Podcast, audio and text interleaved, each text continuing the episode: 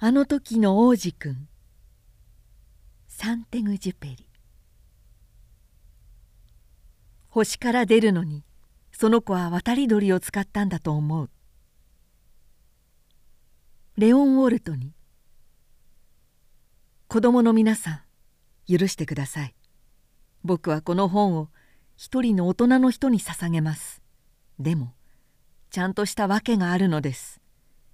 その大人の人は僕の世界で一番の友達なんです。それにその人は何でもわかる人で。子供の本もわかります。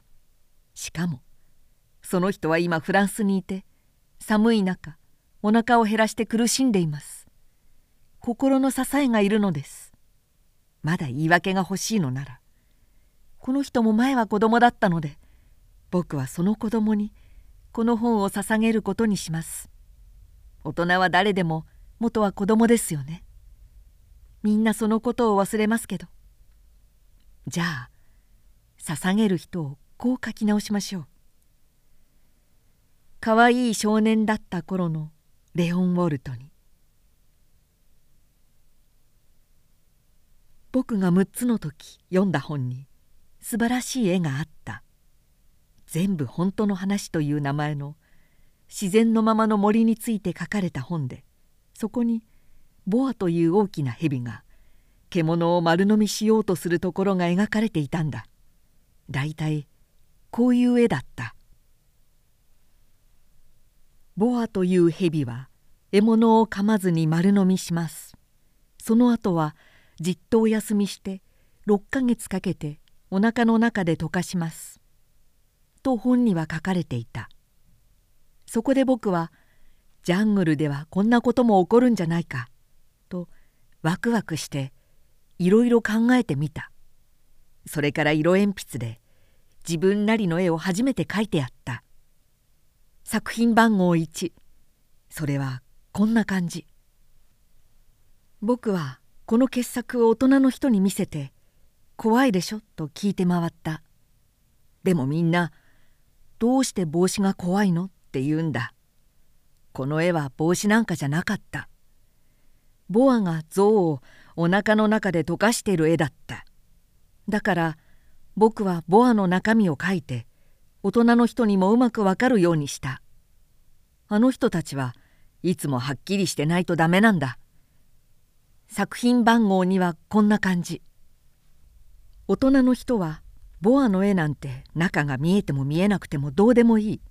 とにかく地理や歴史算数や国語の勉強をしなさいと僕に言いつけた。というわけで僕は6歳で絵描きになる夢を諦めた。作品番号1と2がダメだったからめげてしまったんだ。大人の人は自分では全く何にもわからないから子供はくたびれてしまう。いつもいつもはっきりさせなきゃいけなくて。それで僕はしぶしぶ別の仕事に決めて飛行機の操縦を覚えた。世界中をちょっと飛び回った。地理を勉強してほんと役に立った。一目で中国なのかアリゾナなのかがわかるから夜中に飛んで迷ってもかなり助かるってもんだ。こうして僕は生きてきてちゃんとした人たちとも大勢で会ってきた。大人の人の中で暮らしてきた。近くでも見られた。でもそれで何かいいことが分かったわけでもなかった。少し賢そうな人を見つけると僕はいつもとっておきの作品番号1を見せてみることにしていた。本当のことがわかる人なのか知りたかったから。でも帰ってくるのは決まって帽子だねって。そういう人にはボアのことも自然の森のことも星のことも喋らない。向こうに合わせてトランプやゴルフ政治やネクタイのことをしゃべる。すると大人の人は物事がはっきり分かっている人とお近づきになれてとても嬉しそうだった。それまで僕はずっと一りぼっちだった。誰とも打ち解けられないまま6年前ちょっとおかしくなってサハラ砂漠に降りた。僕のエンジンの中で何かが壊れていた。僕には見てくれる人もお客さんもいなかったから直すのは難しいけど全部一人で何とかやってみることにした。それで僕の命が決まってしまう。飲み水はたった7日分しかなかった。1日目の夜僕は砂の上で眠った。人の住むところははるか彼方だった。海のど真ん中。いかだでさまよっている人よりももっと一りぼっち。だから僕がびっくりしたのもみんな分かってくれると思う。実は朝日が昇る頃僕は不思議な可愛い声で起こされたんだ「ごめんください。羊の絵を描いて」え？僕に羊の絵を描いて。雷に打たれたみたいに僕は飛び起きた。目をゴシゴシこすってパッチリ開けた。するとへんてこりんな男の子が一人思い詰めた様子で僕のことをじっと見ていた。後になってこの子の姿を割とうまく絵に描いてみた。でもきっと僕の絵は本物の魅力にはかなわない。僕が悪いんじゃない。6歳の時大人のせいで絵描きの夢を諦めちゃったから。それからずっと絵に触れたことがないんだ。中の見えないボアの絵と中の見えるボアの絵があるだけ。後になってこの子の姿を割とうまく絵に描いてみた。それはともかくいきなり人が出てきて僕は目を丸くした。何せ人の住むところのはるか彼方にいたんだから。でも男の子は道を探しているようには見えなかった。ヘトヘトにも腹ペコにも喉がカラカラにもビクビクしているようにも見えなかった。人の住むところのはるか彼方砂漠のど真ん中で迷子になっている。そんな感じはどこにもなかった。やっとのことで僕はその子に声をかけた「えっとここで何をしてるの?」するとその子はちゃんと伝えようとゆっくりと繰り返した「ごめんください。羊の絵を描いて」ものすごく不思議なのにだからやってしまうことってある。それでなんだかよくわからないけど人の住むところのはるか彼方で死ぬかもしれないのに僕はポケットから一枚の紙とペンを取り出した。でもそういえば僕は地理や歴史算数や国語ぐらいしか習っていないわけなので僕はその男の子にちょっとしょんぼりしながら「絵心がないんだ」と言うとその子はこう答えた「大丈夫僕に羊の絵を描いて」羊を描いたことがなかったからやっぱり僕の描ける2つの絵のうち1つをその子に描いてみせた。中の見えないボアだった。その後男の子の言葉を聞いて僕は本当にびっくりした。違うよ。ボアの中の像なんて欲しくない。ボアはとっても危ないし象なんてでっかくて邪魔だよ。僕んちすごく小さいんだ。羊がいい。僕に羊を描いて。なので僕は描いた。それでその子は絵をじっと見つめた。違う。これも病気じゃないの？もう一回。僕は描いてみた。坊やはしょうがないなというふうに笑った。見てよ。これ羊じゃない。お羊だ。角があるもん。僕はまた絵を描き直した。だけど前のと同じでダメだと言われた。これヨボヨボだよ。欲しいのは長生きする羊。もう我慢できなかった。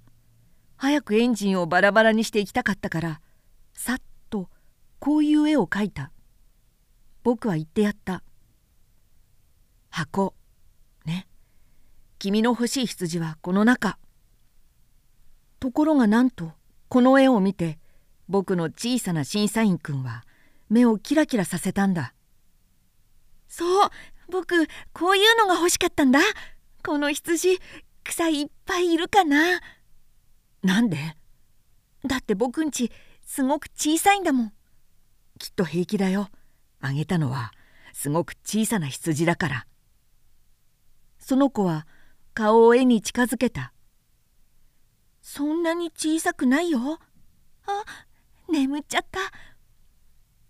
僕があの時の王子くんと出会ったのはこういうわけなんだ。その子がどこから来たのかなかなかわからなかった。まさに気ままな王子くんたくさんのものを聞いてくる割にはこっちのことにはちっとも耳を貸さない。たまたま口から出た言葉からちょっとずつ見えてきたんだ。例えば僕の飛行機を初めて目にした時。ちなみに僕の飛行機の絵は描かない。ややこしすぎるから。その子はこう聞いてきた「この置物何?」これは置物じゃない。飛ぶんだ。飛行機だよ。僕の飛行機。僕は飛ぶ。これが言えてかなり得意げだった。するとその子は大きな声で言った「えー、君空から落っこちたんだ」うん。と僕は罰が悪そうに言った。変なの。この気まま王子があまりにカラカラと笑うので僕は本当にムカついた。ひどい目にあったんだからちゃんとした扱いをされたかった。それからその子はこう続けた「なんだ君も空から来たんだ。どこの星にいるの?」ふとその子の秘密に触れたような気がして僕はとっさに聞き返した「それって君はどこか別の星から来たってこと?」でもその子は答えなかった。僕の飛行機を見ながらそっと首を振った「うーんこれだとあまり遠くからは来てないか」その子はしばらく一人であれこれとぼんやり考えていた。その後ポケットから僕の羊を取り出してその宝物を食い入るようにじっと見つめた。みんな分かってくれると思うけどその子がちょっと匂わせた。別の星のことが僕はすごく気になった。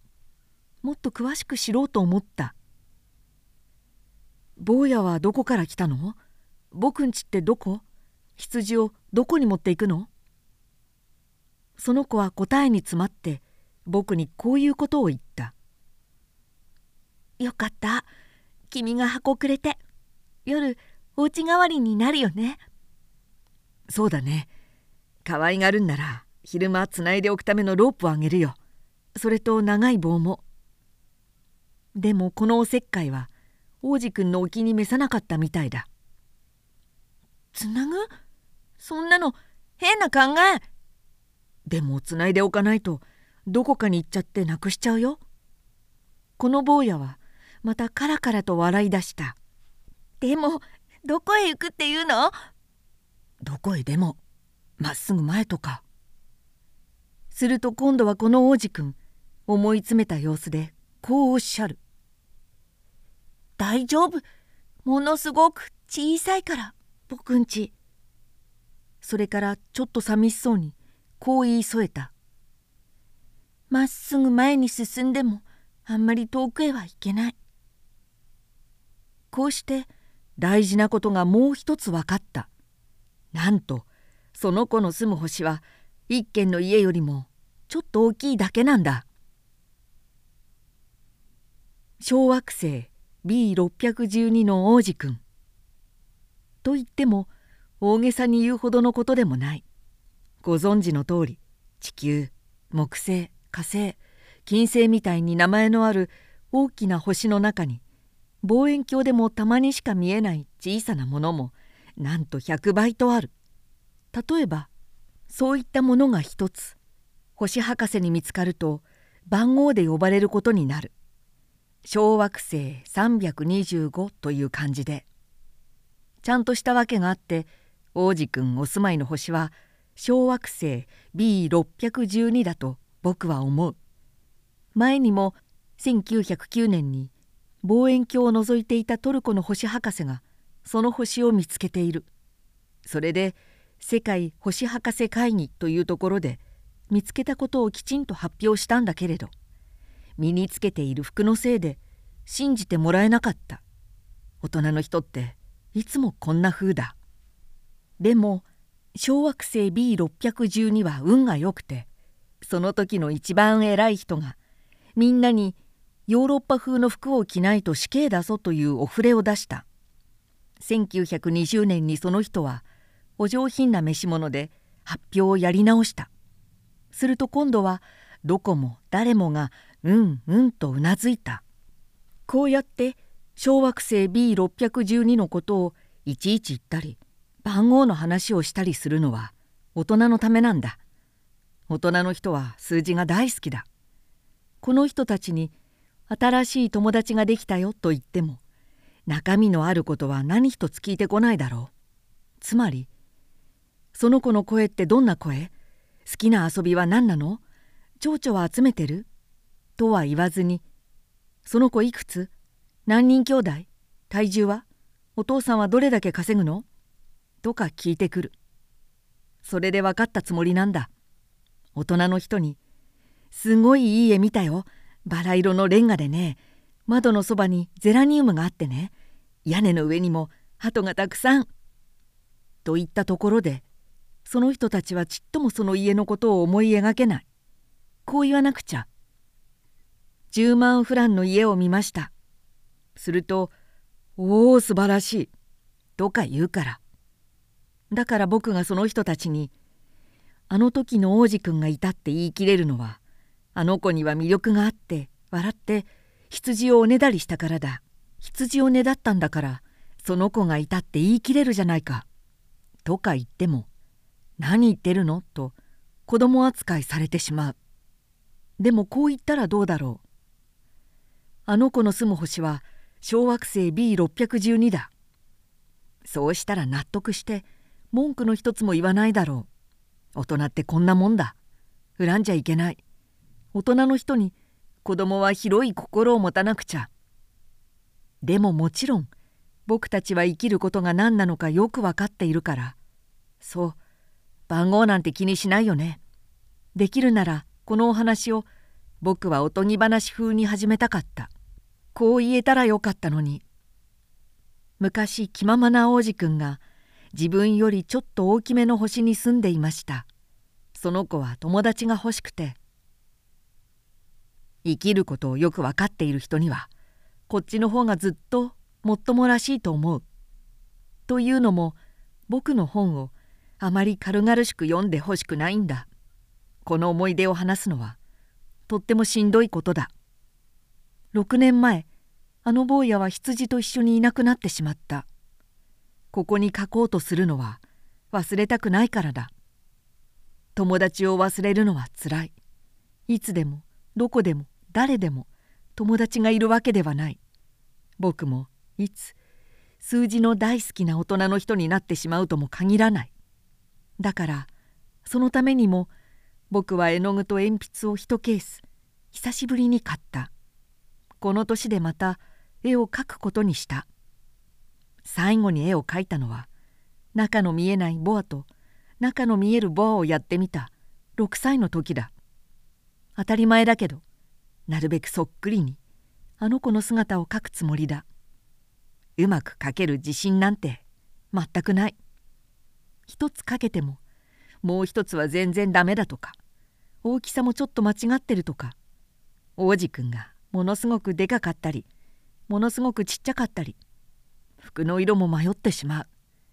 そうやってあれやこれやうまくいったりいかなかったりしながら頑張った。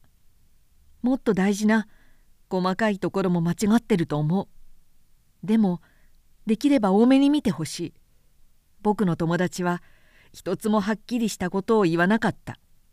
あの子は僕を似た者同士だと思っていたのかもしれない。でもあいにく。僕は箱の中に羊を見ることができない。ひょっとすると僕もちょっと大人の人なのかもしれない。きっと年を取ったんだ。日に日にだんだん分かってきた。どんな星でなぜそこを出るようになってどういう旅をしてきたのか。どれも取り留めなく喋っていてなんとなくそういう話になったんだけど。そんなふうにして3日目はバオバブの怖い話を聞くことになった。この時も羊がきっかけだった。この王子くんは深い悩みでもあるみたいに不意に聞いてきたんだ。ねえ本当なの？羊が小さい木を食べるっていうのは？ああ本当だよ。そうよかった。羊が小さな木を食べるってことがどうしてそんなに大事なのか僕には分からなかった。でも王子くんはそのまま続ける。じゃあバオバブも食べる？僕はこの王子くんに教えて差し上げた。バオバブっていうのは小さな木じゃなくて教会の建物ぐらい大きな木でそこに象の群れを連れてきてもたった一本のバオバブも食べきれやしないんだって。象の群れっていうのを王子くんは面白がって「象の上にまた象を乗せなきゃ」と言いつつも言うことはしっかり言い返してきた「バオバブも大きくなる前元は小さいよね」なるほど。でもどうして羊に小さなバオバブを食べてほしいの？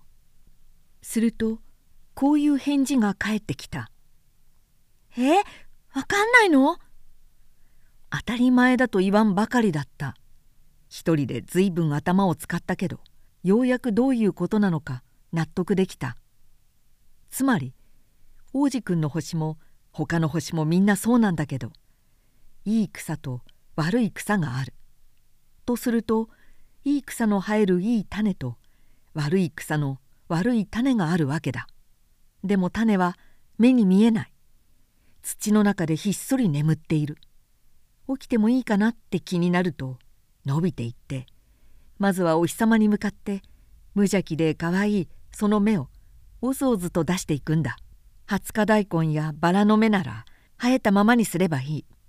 でも悪い草や花になると見つけ次第すぐ引っこ抜かないといけない。そして王子くんの星には恐ろしい種があったんだ。それがバオバブの種。そいつのために星の地面の中はめちゃくちゃになった。しかもたった一本のバオバブでも手遅れになるともうどうやっても取り除けない。星中にはびこって根っこで星に穴を開けてしまう。それでもしその星が小さくてそこがびっしりバオバブだらけになってしまえば星は爆発してしまうんだ。きっちりしてるかどうかだよ。というのはまた別の時の王子くんのお言葉。朝自分の身だしなみが終わったら星の身だしなみも丁寧にすること。小さい時は紛らわしいけどバラじゃないって分かった時点でバオバブをこまめに引き抜くようにすること。やらなきゃいけないのは面倒といえば面倒だけど。簡単といえば簡単なんだよね。またある日には一つ僕とこの子供たちがずっと忘れないような立派な絵を描いてみないかと僕に持ちかけてきた。その子は言うんだ。いつか旅に出た時役に立つよ。やらなきゃいけないことを伸ばし伸ばしにしてると時々具合の悪いことがあるよね。それがバオバブだったら絶対ひどいことになる。こんな星があるんだ。そこには怠け者が住んでて小さな木を3本放っておいたんだけど。というわけで僕は王子くんの仰せのままここにその星を描いた。偉そうに言うのは嫌いなんだけど。バオバブが危ないってことは全然知られてないし一つの星にいてそういうことを軽く考えているとめちゃくちゃ危険なことになる。だから珍しく思い切って言うことにする。いくよ。子供の皆さんバオバブに気をつけること。これは僕の友達のためでもある。その人たちはずっと前からすぐそばに危険があるのに気がついてない。だから僕はここにこの絵を描かなきゃいけない。ここで戒めるだけの値打ちがある。そう。みんなはこんなことを不思議に思うかもしれない。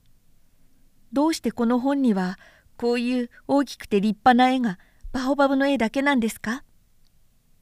答えはとっても簡単。やってみたけどうまくいかなかった。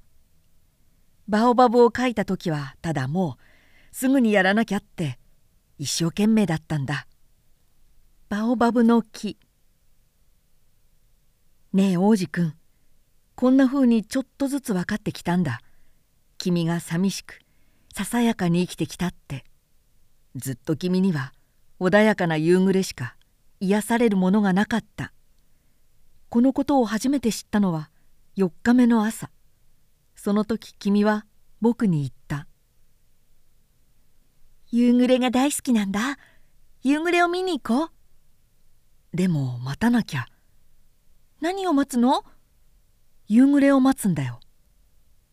とてもびっくりしてから君は自分を笑ったのかなこう言ったよね。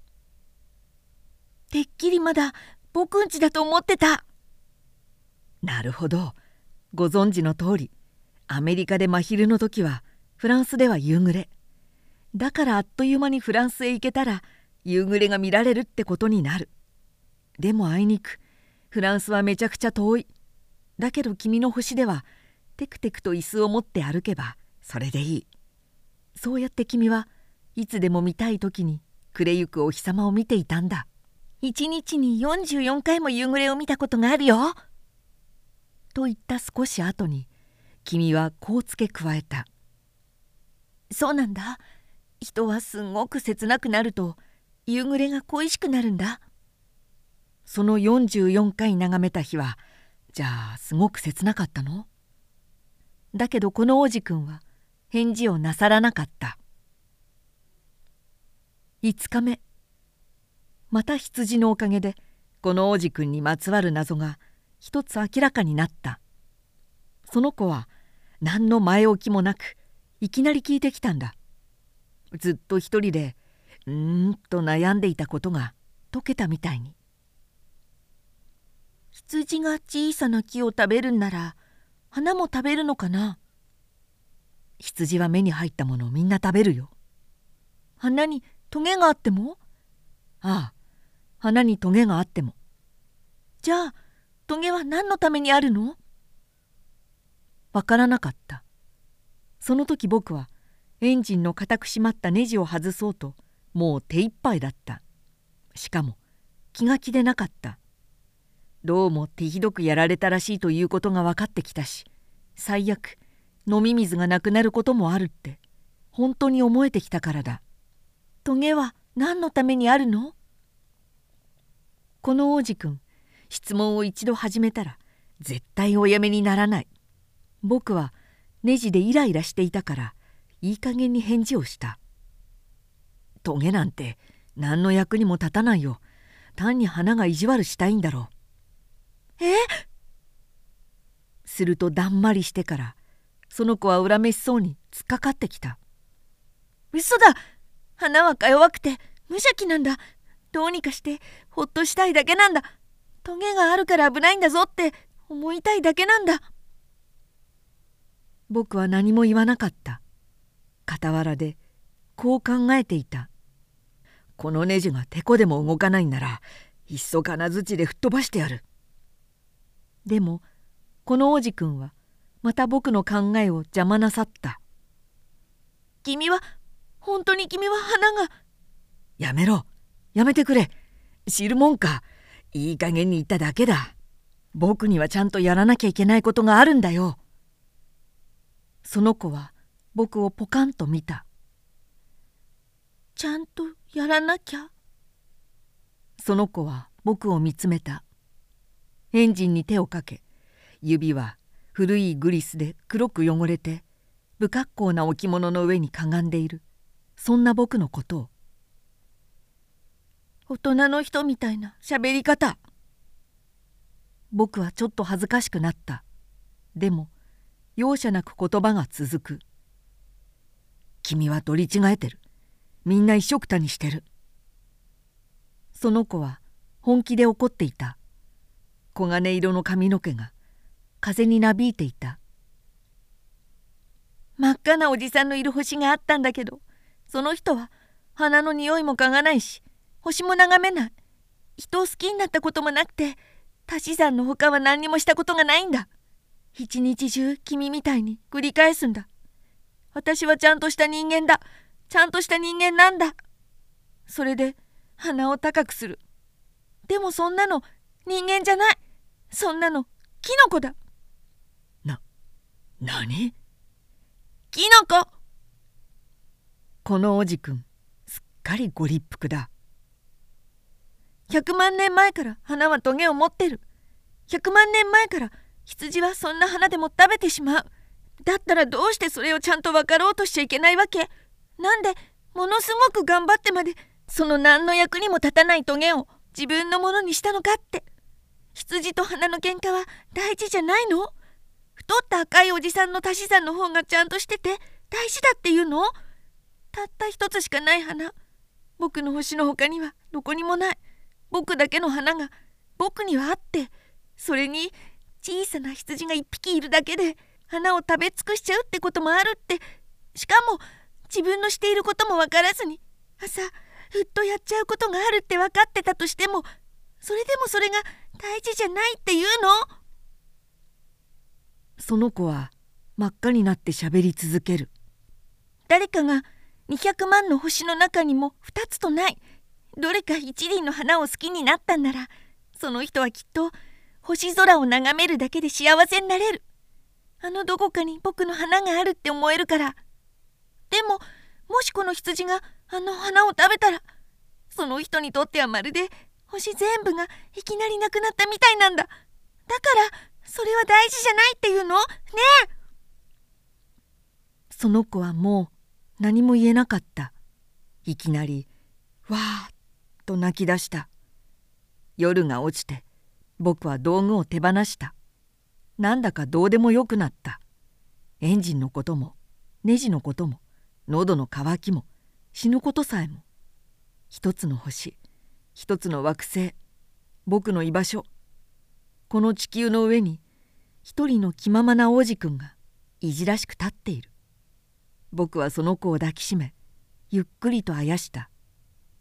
その子に言った「君の好きな花は何も危なくなんかない。羊に口輪を描いてあげる。君の羊に花を守るものも描いてあげる。あとどう言っていいのか僕にはよくわからなかった。自分はなんて不器用なんだろうと思った。どうやったらこの子と心が通うのか僕にはわからない。すごく不思議なところだ。涙の国って。ほどなくしてその花のことがどんどん分かっていった。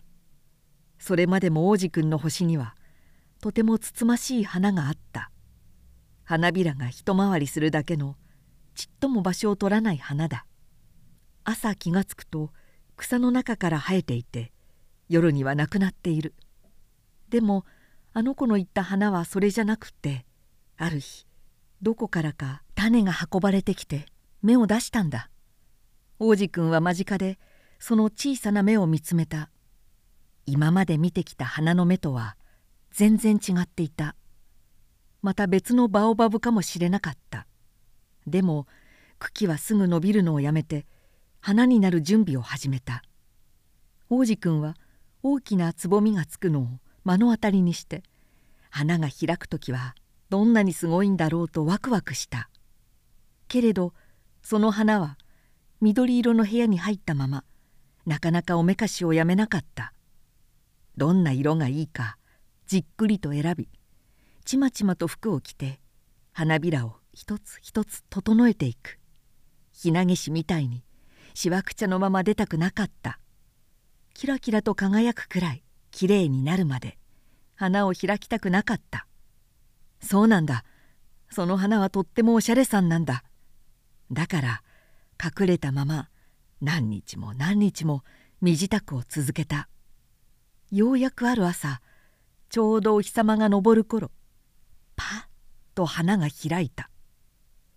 あまりに気を配りすぎたからかその花はあくびをしたああ目が覚めたばかりなの。ごめんなさいね。まだ髪がくしゃくしゃ。その時王子くんの口から思わず言葉がついて出た「きれいだ」そうね。と花は何気なく言った「お日様と一緒に咲いたもの」この花あまりつつましくもないけど心が揺さぶられる。と王子くんは思った。そこへすぐ花の言葉。朝のお食事の時間じゃなくてこのまま私は放っておかれるの？王子くんは申し訳なくなって冷たい水の入ったじょうろを取ってきて花に水をやった。こんな調子でちょっと疑り深く見えっ張りだったからその花はすぐにその子を困らせるようになった。例えばある日花はこの王子くんに4つのトゲを見せてこう言った「爪を立てた虎が来たって平気」「虎なんて僕の星にはいないよ」と王子くんは言い返した「それに虎は草なんて食べない」「私草じゃないんだけど」と花は何気なく言った「ごめんなさい。虎なんて怖くないの。ただ風に当たるのは大嫌い。ついたてでもないのかしら。風に当たるのが嫌いってやれやれ困った花だ。当時くんは思った。この花とっても気難しいな。夜にはガラスの覆いをかけてちょうだい。あなたのお家すごく寒い。居心地悪い。私の元いたところはとここで花は話をやめた。花は種の形でやってきた。他のところなんてわかるわけがなかった。つい無邪気に嘘を言ってしまいそうになったので恥ずかしくなったけど。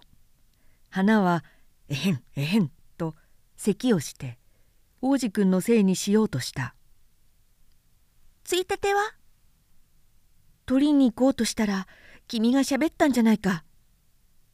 また花はわざとらしく「えへん」とやった。その子に押しつけるのは後ろめたかったけど。これだから王子くんはまっすぐ花を愛していたけどすぐ信じられなくなった。大したことのない言葉もちゃんと受け止めたからすごく辛くなっていった。聞いちゃいけなかった。である時その子は僕に言った。花は聞くものじゃなくて眺めて匂いを嗅ぐものだったんだ。僕の花は僕の星をいい匂いにした。でもそれを楽しめばいいって分かんなかった。爪の話にしてもひどくイライラしたけど気持ちを分かってあげなくちゃいけなかったんだ。まだまだ話は続いた。その時は分かんなかった。言葉よりもしてくれたことを見なくちゃいけなかった。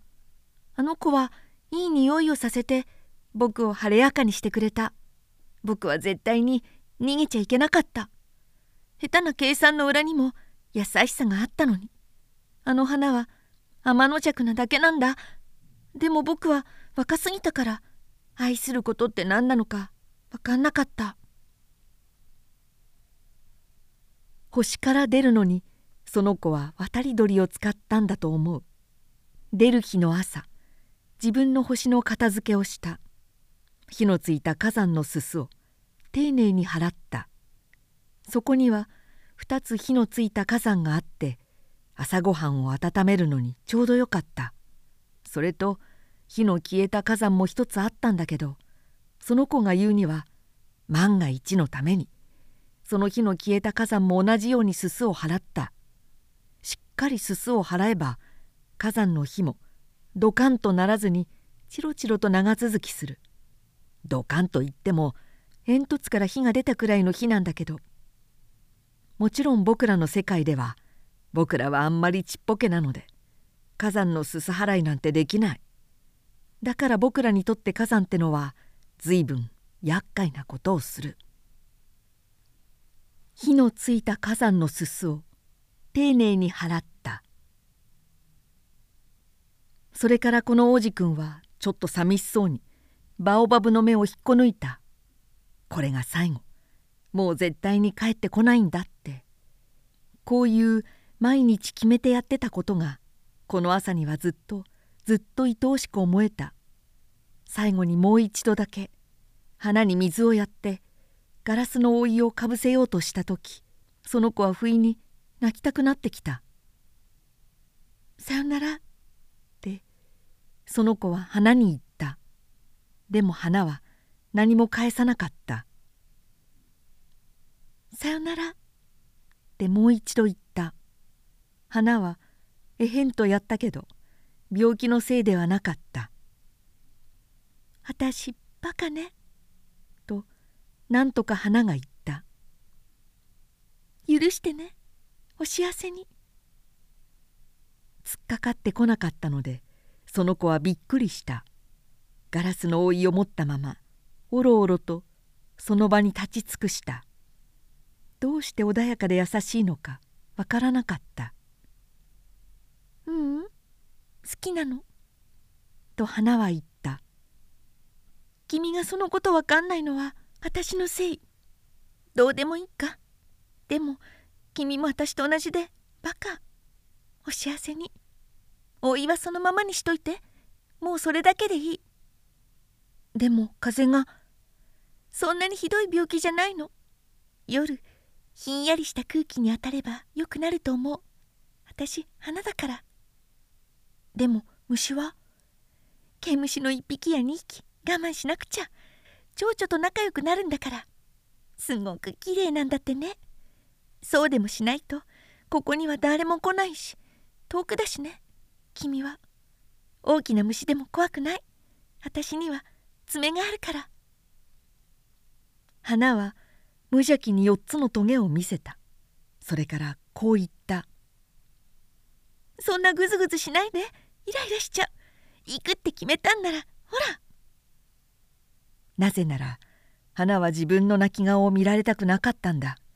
花って弱みを見せたくないものだから。その子は小惑星325326327328 329や330の辺りまでやってきた。知らないことやるべきことを見つけにとりあえず寄ってみることにした。最初のところは王様の住まいだった。王様は真っ赤な織物とアーミンの白い毛皮をまとってあっさりながらもでんとした椅子に腰掛けていた「なんと家来だ!」と王子くんを見るなり王様は大声を上げた。王子くんは不思議に思った。どうして僕のことをそう思うんだろう。初めて会ったのに。王様にかかれば世界はとてもあっさりしたものになる。誰も彼もみんな家来。その子は知らなかったんだ地高をよれよう見たい。王様はやっと誰かに王様らしくできると嬉しくてたまらなかった。王子くんはどこかに座ろうと周りを見た。でも星は大きな毛皮の裾でどこもいっぱいだった。その子は仕方なく立ちっぱなし。しかもヘトヘトだったから。あくびが出た「王の前であくびとは作法がなっとらん」と王様は言った「ダメであるぞ」我慢なんてできないよ。当時は迷惑そうに返事をした。長旅で寝てないんだ。ならばあくびをせよ。人のあくびを見るのもずいぶんご無沙汰であるな。あくびとはこれはそそられる。さあまたあくびせよ。言うことを聞けそんな迫られても無理だよ。当時くんは顔を真っ赤にした。うん。ではこうだ。ある時はあくびをせよ。またある時は。王様はちょっと詰まってご機嫌斜め。なぜなら王様は何でも自分の思い通りにしたくてそこから外れるものは許せなかった。いわゆる絶対の王様ってやつでも根は優しかったので物分かりのいいことしか言いつけなかった。王様にはこんな口癖がある。言いつけるにしても将軍に海鳥になれと言って将軍が言うことを聞かなかったらそれは将軍のせいではなくこちらが悪い。座っていい？と王子くんは気まずそうに言った「座るであるぞ」王様は毛皮の裾を厳かに引いて言いつけた。でも王子くんにはよくわからないことがあった。この星はごくごくちいちゃい。王様は一体何を収めてるんだろうか。陛下すいませんが質問が。質問をせよ。と王様は慌てて言った。陛下は何を収めているんですか？すべてである。と王様は当たり前のように答えた。すべて？王様はそっと指を出して自分の星と他の惑星とか星とかみんなを指した。それがすべて？と王子くんは言った。それがすべてである。と王様は答えたなぜなら絶対の王様であるだけでなく宇宙の王様でもあったからだ。なら星はみんな言う通りになるの？メロン？と王様は言った。たちまち言う通りになる。それを破る者は許さん。あまりにすごい力なので王子くんはびっくりした。自分にもしそれだけの力があれば44回と言わず72回いや100回でもいやいや200回でも夕暮れがたった一日の間に見られるんじゃないか。しかも椅子も動かさずに。そう考えた時ちょっと切なくなった。そういえば自分の小さな星を捨ててきたんだって。だから思い切って王様にお願いをしてみた。夕暮れが見たいんです。どうかお願いします。夕暮れろって言ってください。もし将軍に鼻から鼻へ蝶々みたいに飛べであるとか悲しい話をかけであるとか海鳥になれであるとか言いつけて将軍が言われたことをできなかったとしよう。ならそいつかこの王かどちらが間違ってるとそちは思う。王様の方です。と王子くんはきっぱり言った。その通り。それぞれにはそれぞれのできることを任せねばならぬ。物事が分かって初めて力がある。もし国民に海へ飛び込めと言いつけようものなら国がひっくり返るそのようにせよ。と言ってもいいのはそもそも物事をわきまえて言いつけるからである。じゃあ僕の夕暮れは？と王子くんは迫った。なぜなら王子くん一度聞いたことは絶対に忘れない。そちの夕暮れなら見られるぞ。言いつけよう。だが待とううまく収めるためにもいい頃合いになるまでは。それはいつ？と王子くんは尋ねる。うん。と王様は言って分厚い暦を調べた。うーん。そうだな。だいたい午後7時40分くらいである。さすれば言う通りになるのがわかるだろう。王子くんはあくびをした。夕暮れに会えなくて。残念だった。それにちょっともううんざりだった。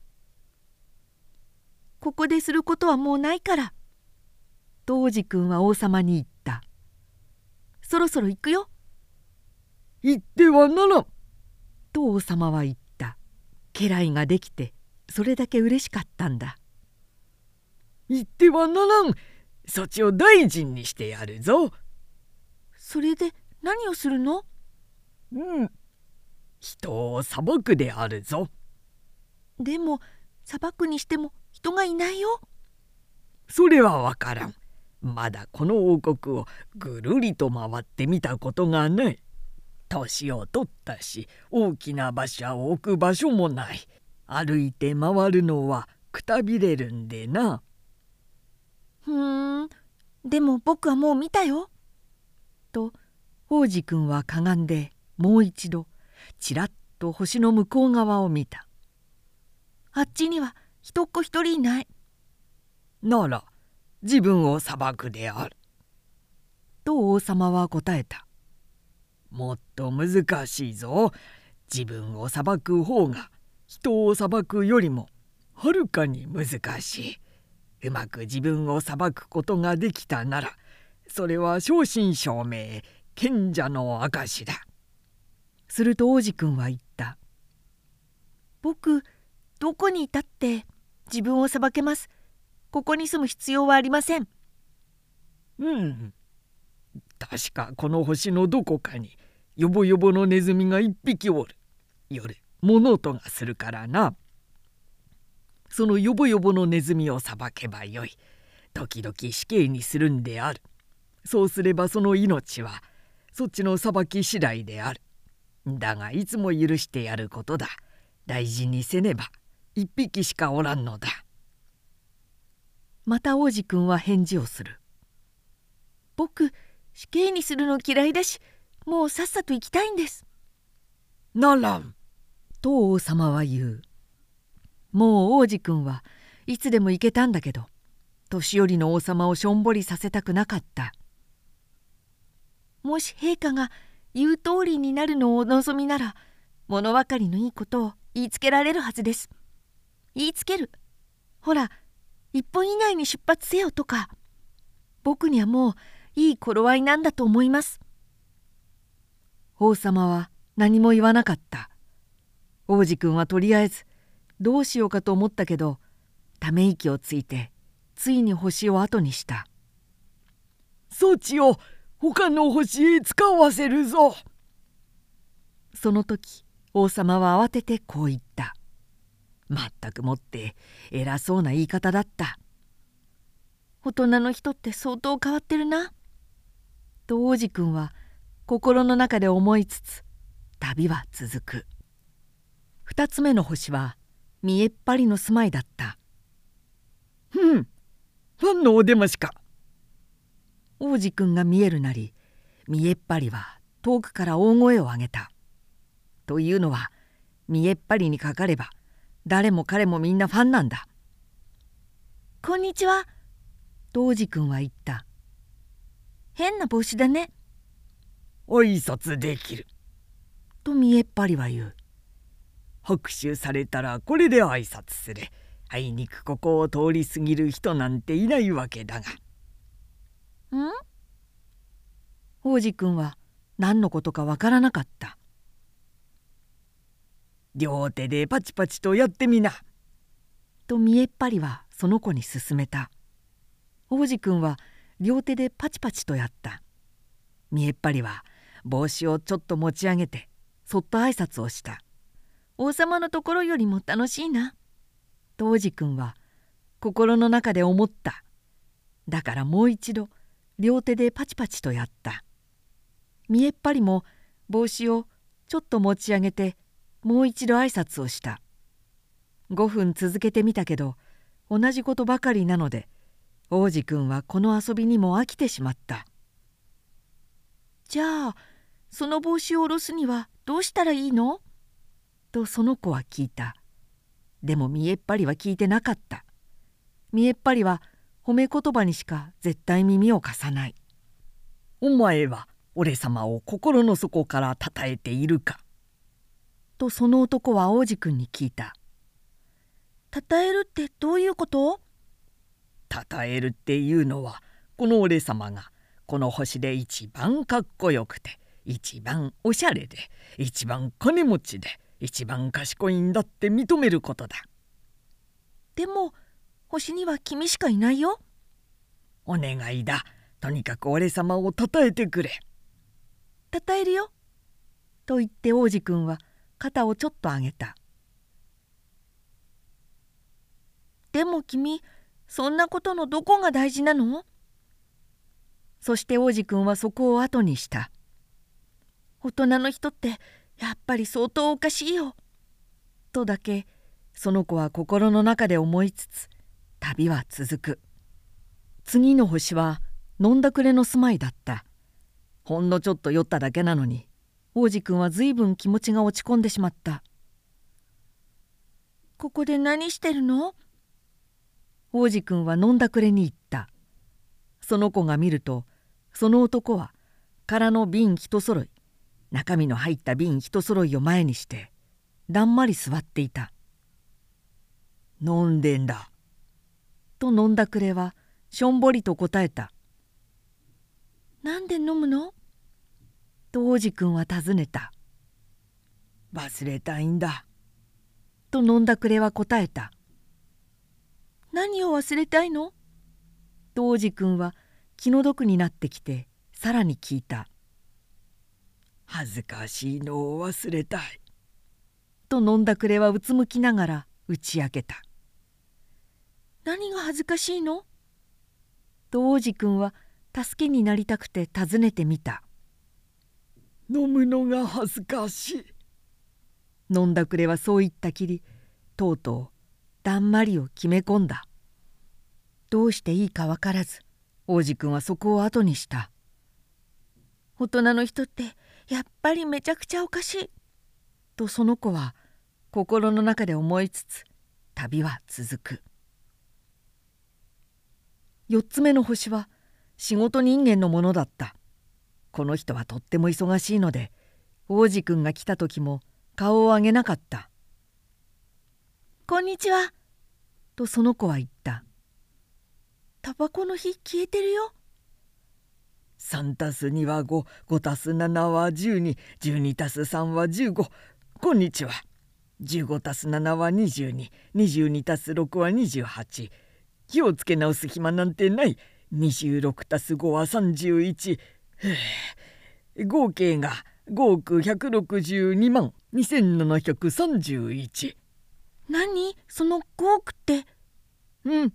まだいたのか。5億。もうわからんやらなきゃいけないことがたくさんあるんだ。ちゃんとしてるんだわしは。ちゃんとしてるんだ私は。無駄口叩いてる暇はない。2たす5は7何なの？その5億100万っていうのは。また王子くんは言った。何があっても一度質問を始めたら絶対にやめない。仕事人間は顔を上げた。54年この星に住んでいるが気が散ったのは3度だけだ。最初はあれだ。22年前のこと。黄金虫がどこからともなく飛び込んできたせいだ。ブンブンとうるさくしたから足し算を4回間違えた。2度目はあれだ。11年前牛町の発作が起きたせいだ。運動不足で歩く暇もない。ちゃんとしてるんだ私は。3度目はまさに今だ。さてと5億100もう何があるの？仕事人間はほっといてはもらえないんだと諦めた。もうあの小さいやつがあるんだ。時々空に見えるだろハエ？いやその小さいのは光る。ミツバチ？いやその小さいのは黄金色で怠け者をうっとりさせる。だがちゃんとしてるからな私は。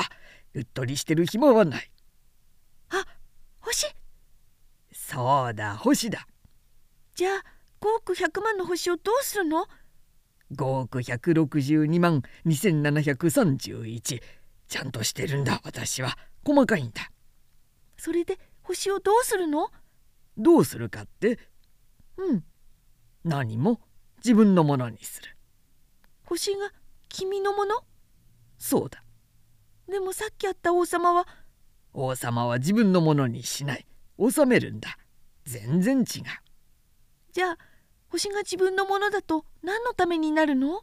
ああお金持ちになれるね。じゃあお金持ちだと何のためになるの？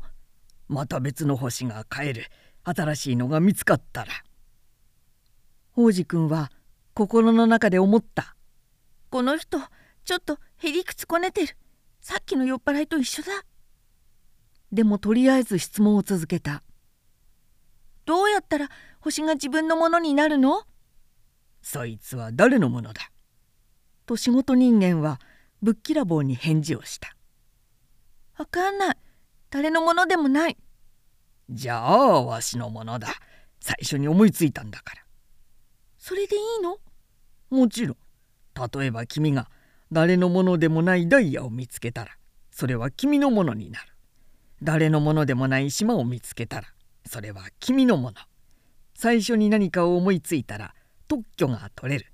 君のものだ。だから私は星を自分のものにする。なぜなら私より先に誰一人もそんなことを思いつかなかったからだ。うんなるほど。と王子くんは言った。でそれをどうするの？取り扱う。数えて数え直すと仕事人間は言った。難しいぞ。だが私はちゃんとした人間なんだ。王子くんはまだ納得できなかった。僕はスカーフ1枚僕のものだったら首の周りに巻きつけてお出かけする。僕は花が一輪僕のものだったら花を摘んで持ってく。でも君星は摘めないよね。そうだ。だが銀行に預けられる。それってどういうこと？自分の星の数を小さな紙切れに書き留めるってことだ。そうしたらその紙を引き出しにしまって鍵をかける。それだけ？それでいいんだ。王子くんは思った。面白いしそれなりにかっこいい。でも全然ちゃんとしてない。王子くんはちゃんとしたことについて大人の人と違った考えを持っていたんだ。僕とその子は言葉を続ける。花が一輪僕のもので毎日水をやります。火山が3つ僕のもので毎週すす払いをします。それに火が消えてるのもすす払いします。万が一があるから火山のためにも花のためにもなってます。僕のものにしてるってことがでも君は星のためにはなってません。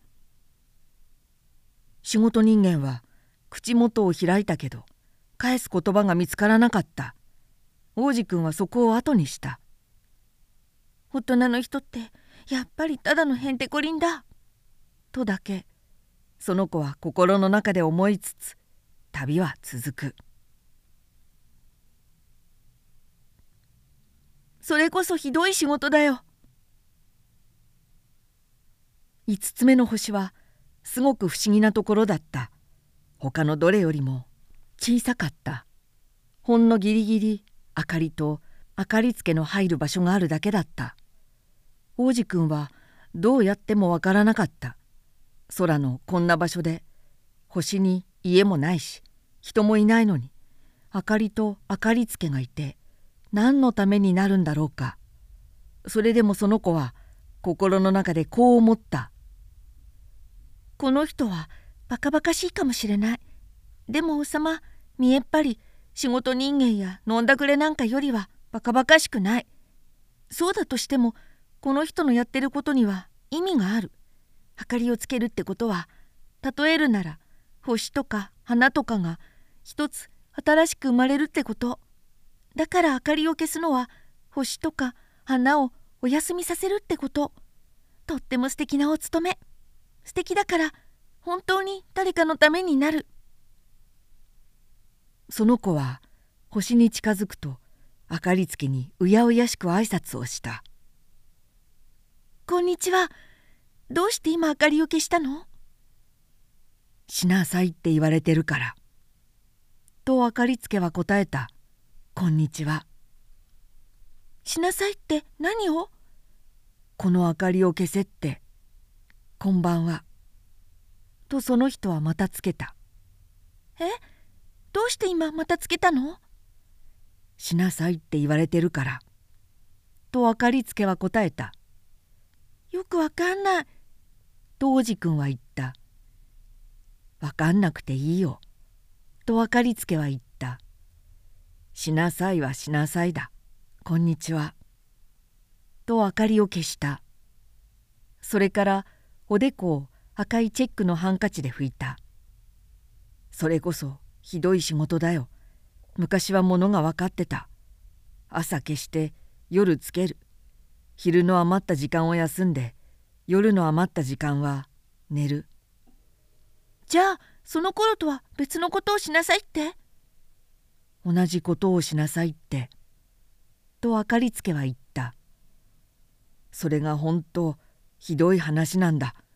この星は年々回るのがどんどん早くなるのに同じことをしなさいって。つまり？つまり今では1分で一回りするから僕には休む暇が少しもありゃしない。1分の間につけたり消したり。変なの？君んちじゃ一日が1分だなんて。何が変だよ？と分かりつけが言った。もう僕らは1ヶ月も一緒に喋ってるんだ。1ヶ月？そう。30分。30日。こんばんは。とまた明かりをつけた。王子くんはその人のことをじっと見た。しなさいって言われたことをこんなにも真面目にやる。この明かりつけのことが好きになった。その子は夕暮れを見たい時自分から椅子を動かしていたことを思い出した。その子はこの友達を助けたかった。ねえ休みたい時に休めるコツ知ってるよ。いつだって休みたいよ。とあかりつけは言った。人っていうのは真面目にやってても怠けたいものなんだ。王子くんは言葉を続けた。君の星小さいから大股なら散歩で一回りできるよね。ずっと日向にいられるようにゆっくり歩くだけでいいんだよ。休みたくなったら君は歩く。好きな分だけお昼がずっと続く。そんなの大して変わらないよ。とあかりつけは言った。僕がずっと願ってるのは眠ることなんだ。困ったね。と王子くんが言った。困ったね。とあかりつけも言った。こんにちは。と明かりを消した。王子くんはずっと遠くへ旅を続けながらこんなふうに思った。あの人他のみんなからバカにされるだろうな。王様見えっ張り飲んだくれ仕事人間から。でも僕からしてみればたった一人あの人だけは変だと思わなかった。それっていうのももしかするとあの人が自分じゃないことのためにアクセクしてたからかも。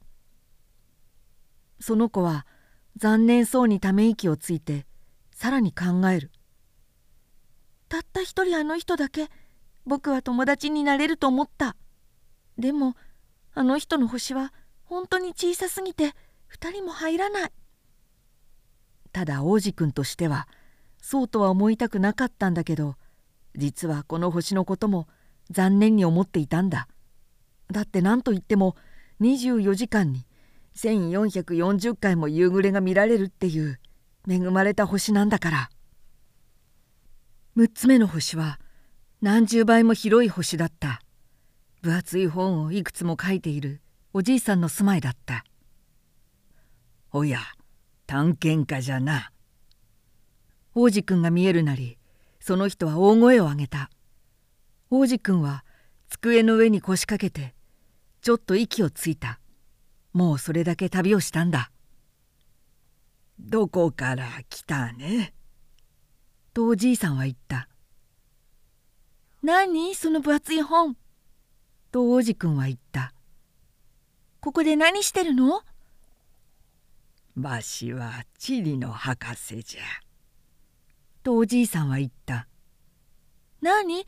その地理の博士っていうのは？うん。海川町山砂漠のあるところをよく知っとる物知りのことじゃ。結構面白そう。と王子くんは言った。やっと本物の仕事に出会えた。それからその子は博士の星をぐるりと見た。こんなにもでんとした星は見たことがなかった。とっても見事ですねあなたの星は。大海原はあるの？まったくもってわからん。と博士は言った。え？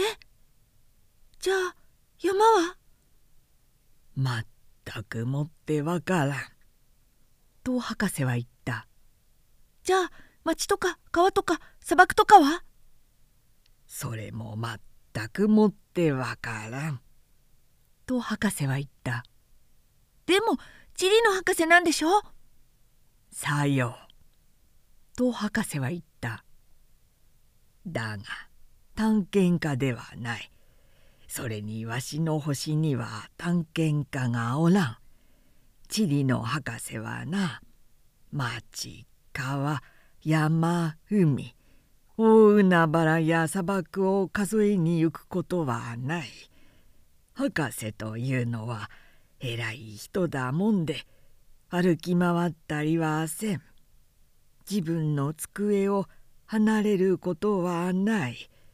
その代わり探検家を迎えるんじゃ。博士は探検家に物を尋ねその土産話を聞き取る。そやつらの話でそそられるものがあったらそこで博士はその探検家が正直者かどうか調べるんじゃ。どうして？というのもな探検家が嘘をつくと地理の本はめちゃくちゃになってしまう。飲んだくれの探検家も同じだ。どうして？と王子くんは言った。というのもな酔っ払いは物がダブって見える。そうすると博士は一つしかないのに二つ山があるように書き留めてしまうからの。探検家に不向きな人を僕知ってるよ。と王子くんは言った。いるじゃろうな。ところでその探検家が正直そうだったら博士は何が見つかったのか確かめることになる。見に行くの？いやそれだとあまりに面倒じゃ。だから博士は探検家にそれを信じさせるだけのものを出せという。例えば大きな山を見つけたっていうんであれば大きな石ころでも持ってこにゃなら。博士は不意にワクワクしだした。いやはや君は遠くから来たんだな探検家ださあわしに君の星のことをしゃべってくれんかそうやって博士はノートを開いて鉛筆を削った博士というものは探検家の話をまず鉛筆で書き留めるそれから探検家が信じられるだけのものを出してきたらやっとインクで書き留めるんだそれで?」と博士は尋ねた。えっと僕んち。と王子くんは言った。あんまり面白くないしすごく小さいんだ。3つ火山があって2つは火がついていて1つは消えてる。でも万が一があるかもしれない。万が一があるかもしれんな。と博士は言った。花もあるよ。わしらは花については書き留め。と博士は言った。どうしてなの？一番きれいだよ。というのもな花は儚いんじゃ。何？その儚いって。地理の本はな。と博士は言う。すべての本の中で一番ちゃんとしておる。絶対古くなったりせんからの山が動いたりするなんぞめったにない大海原が干上がるなんぞめったにない。わしらは変わらないものを書くんじゃ。でも消えた火山が目を覚ますかも。と王子くんは割り込んだ。何その儚いって。火山が消えてようと目覚めてようとわしらにとっては同じこと。と博士は言った。わしらに大事なのは山そのものだけじゃ動かんからな。でもその儚いって何？また王子くんは言った。何があっても一度質問を始めたら絶対にやめない。それはすぐに消える恐れがあるということじゃ。僕の花はすぐに消える恐れがあるの？無論じゃ。僕の花は儚い。と王子くんは思った。それに周りから自分を守るのは4つのトゲだけ。それで僕は僕んちにたった一つ置き去りにしてきたんだ。その子は不意にやめておけばよかったと思ったでも気を取り直して「これから行くのにおすすめの星はありませんか?」とその子は尋ねた「地球という星じゃ」と博士は答えた「いいところだと聞いておる」そうして王子くんはそこを後にした。自分の花のことを思いつつ。そんなわけで7つ目の星は地球だった。この地球というのはどこにでもある星なんかじゃない。数えてみると王様が111人地理の博士が7,000人仕事人間が90万人飲んだくれが750万人見えっ張りが3億1,100万人で合わせてだいたい20億の大人の人がいる。地球の大きさを分かりやすくするこんな話がある。電気が使われるまでは6つの大陸ひっくるめてなんと46万2511人もの大勢の明かりつけがいなきゃならなかった。遠くから眺めると大変な見ものだ。この大勢の動きはバレエのダンサーみたいにきちっきちっとしていた。まずはニュージーランドとオーストラリアの明かりつけの出番が来る。そこで自分のランプをつけるとこの人たちは眠りにつく。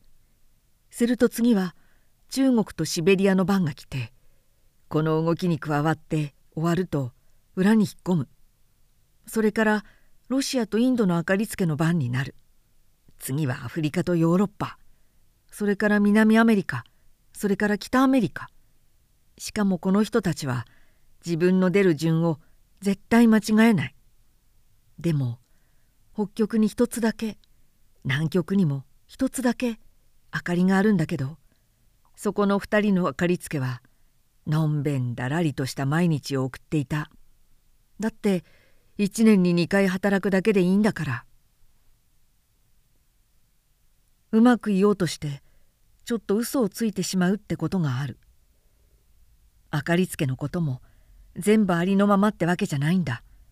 そのせいで何も知らない人に僕らの星のことを変に教えてしまったかもしれない。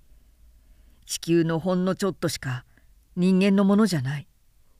地球に住んでいる20億の人にまっすぐ立ってもらって集会みたいに寄り集まってもらったらわけもなく縦30キロ横30キロの広場に収まってしまう。太平洋で一番ちっちゃい島にだって入ってしまう数だ。でも大人の人にこんなことを言ってもやっぱり信じない。いろんなところが自分たちのものだって思いたいんだ。自分たちはバオバブくらいでっかいものなんだって考えてる。だからその人たちに数えてみてよって言ってごらん。数字が大好きだからきっと嬉しがる。でもみんなはそんなつまらないことで時間を潰さないように。くだらない。みんな僕を信じて。王子くんは地球に着いたんだけどその時人の姿がどこにもなくてびっくりした。それでもう星を間違えたのかなって焦ってきた。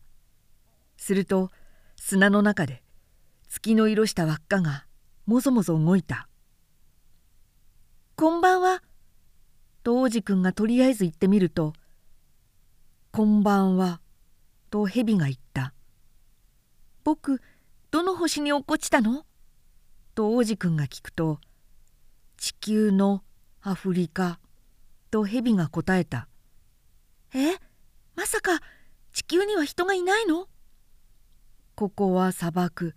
砂漠に人はいない。地球は広い。と蛇は言った。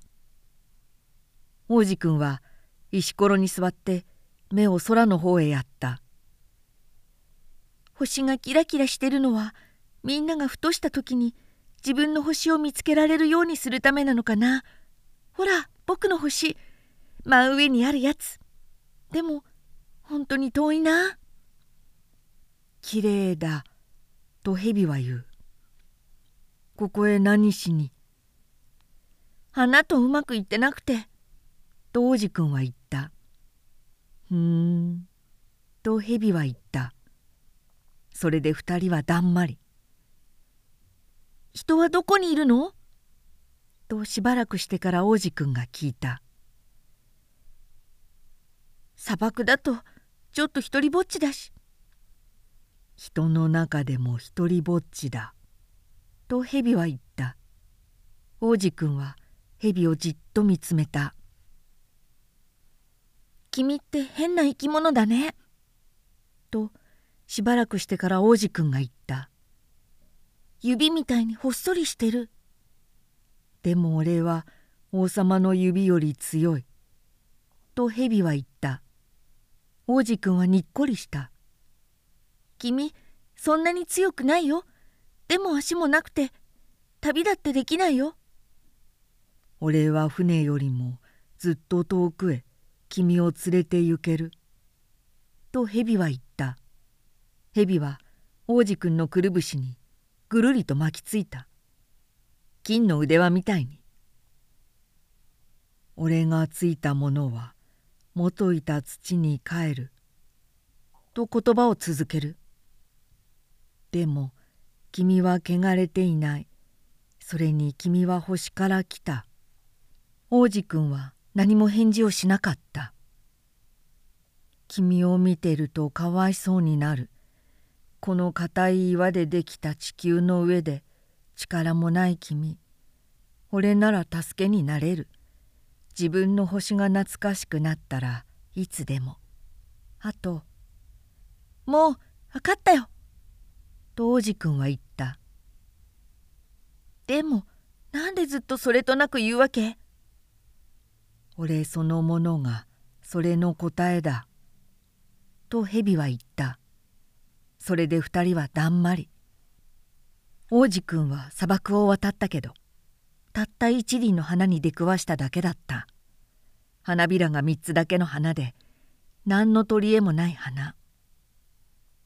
こんにちは。と王子くんが言うと「こんにちは」と花が言った。人はどこにいますか?」と王子くんは丁寧に尋ねた花はいつだか行列が通るのを見たことがあった「人？いると思う。6人か7人。何年か前に見かけたから。でもどこで会えるか全然わかんない。風任せだもん。あの人たち根っこがないの。それってずいぶん不便ね」さよなら」と王子くんが言うと「さようなら」と花が言った。王子くんは高い山に登った。それまでその子の知っていた山といえば竹が膝までしかない火山が3つだけ。しかも消えた火山は腰掛けに使っていたくらいだ。だからその子はこんなふうに考えた。こんなに高い山からなら一目でこの星全体と人みんなを見通せるはず。でも見えたのは鋭く尖った岩山ばかりだった「こんにちは」とその子がとりあえず言ってみると「こんにちは。こんにちは。こんにちは」と山彦が返事をする「なんて名前?」と王子くんが言うと「なんて名前？なんて名前？なんて名前？と山彦が返事をする友達になってよ。一りぼっちなんだ。とその子が言うと「一りぼっち一りぼっち一りぼっち」と山彦が返事をする「もう変な星」とその子はその時思った「ここカサカサしてるしトゲトゲしてるしヒリヒリする。人って思い描く力がないんじゃないの？誰かの言ったことを繰り返す。僕ん家にある花はいっつも向こうから喋りかけてくるのに。さて王子くんが砂漠を岩山を雪の上を越えて長々と歩んでいくとようやく一本の道に行き着いた。そして道を行けばすんなり人のいるところへたどり着く「こんにちは」とその子は言った。そこはバラの花が咲き揃う庭だった「こんにちは」とバラが一斉に答えた。王子くんはたくさんのバラを眺めた。みんなその子の花にそっくりだった「君たちなんて名前?」と王子くんはポカンとしながら聞いた「私たちバラっていうの?」とバラが一斉に答えた「え？って王子くんは言ってその後自分が惨めに思えてきた。その子の花は宇宙に自分と同じ花なんてないってその子にしゃべっていた。それがどうだろう。この一つの庭だけでも似たようなものが全部で5,000ある。その子は思った。あの子こんなの見たらすねちゃうんだろうな。きっととんでもないほどえへんえへんってやって枯れたふりしてバカにされないようにするだろうし。そしたら僕は手当てをするふりをしなくちゃいけなくなる。だってしなけりゃあの子僕への当てつけで本当に自分を枯らしちゃうよ。それからこうも考えた。一つしかない花があるから自分は贅沢なんだと思ってた。でも本当にあったのはありきたりのバラ。それと膝だけの火山3つでそのうち1つは多分ずっと消えたまま。これじゃあ立派で偉い主にはなれない。そうして草むらに突っ伏して涙を流した。狐が出てきたのはその時だった「こんにちは」と狐が言った「こんにちは」と王子くんは丁寧に返事をして振り返ったけど。何もいなかった「ここだよ」と声が聞こえる「りんごの木の下」「君誰?」と王子くんは言った「とってもかわいいね」おいら狐。と狐は答えた。こっちに来て一緒に遊ぼうよ。と王子くんが誘った。僕、ひどく切ないんだ。一緒には遊べない。と狐は言った。おいら、君に名付けられてないもん。あ、ごめん。と王子くんは言った。でも、じっくり考えてみて、こう付け加えた「名付けるってどういうこと？この辺りの人じゃないね」と狐が言った「何か探してるの?」「人を探してる」と王子くんは言った「名付けるってどういうこと?」人。と狐が言った「あいつら鉄砲を持って狩りをする。いい迷惑だよ。鶏も飼ってるけどそれだけがあいつらの取り柄なんだ。鶏は探してる？ううん、と王子くんは言った。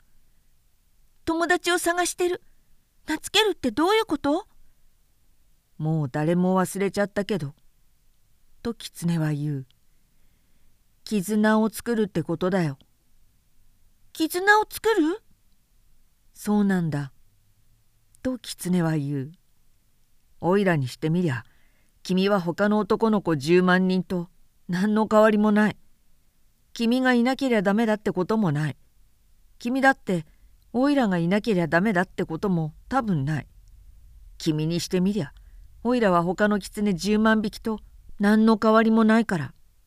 でも君がおいらを名付けたらおいらたちはお互い相手にいてほしいって思うようになる。君はおいらにとって世界に一人だけになる。おいらも君にとって世界で一匹だけになる。分かってきた。と王子くんは言った。一輪の花があるんだけどあの子は僕を名付けたんだと思う。かもね。と狐は言った。地球じゃどんなことだって起こるから。え？地球の話じゃないよ。と王子くんは言った。狐はとても不思議がった。違う星の話？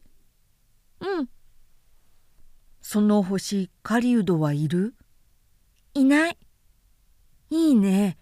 鶏は？いない。そううまくはいかないか。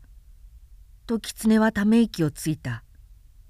さて狐は元の話に戻って「おいらの毎日いつも同じことの繰り返し。おいらは鶏を追いかけ人はおいらを追いかける。鶏はどれもみんな同じだし人だって誰もみんな同じだからおいらちょっとうんざりしてる。でも君がおいらを名付けるんならおいらの毎日は光があふれたみたいになる。おいらはある足音を他のどんなやつとも聞き分けられるようになる。他の音ならおいら穴蔵の中に隠れるけど君の音だったら生やされたみたいに穴蔵から飛んで出ていく。それからほらあの向こうの小麦畑見える？おいらはパンを食べないから小麦ってどうでもいいものなんだ。小麦畑を見ても何にも感じない。それってなんか切ない。でも君の髪の毛って黄金色。だから小麦畑はすごくいいものに変わるんだ。君がおいらを名付けたらだけど。小麦は黄金色だからおいらは君のことを思い出すよ。そうやっておいらは小麦に囲まれて風の音をよく聞くようになる。狐はだんまりして王子くんをじっと見つめて「お願いおいらを名付けておくれ」と言った「喜んで!」と王子くんは返事をした「でもあんまり時間がないんだ。友達を見つけてたくさんのこと知らなきゃなんない。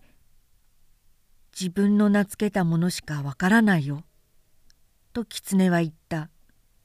人は暇が全然ないから何にもわからない。物売りのところで出来上がったものだけを買うんだ。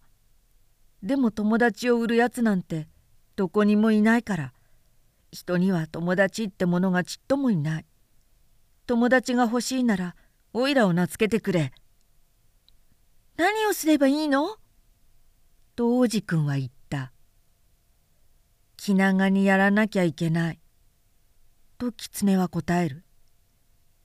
まずはおいらからちょっと離れたところに座る。例えばその草むらにね。おいらは君を横目で見て君は何もしゃべらない。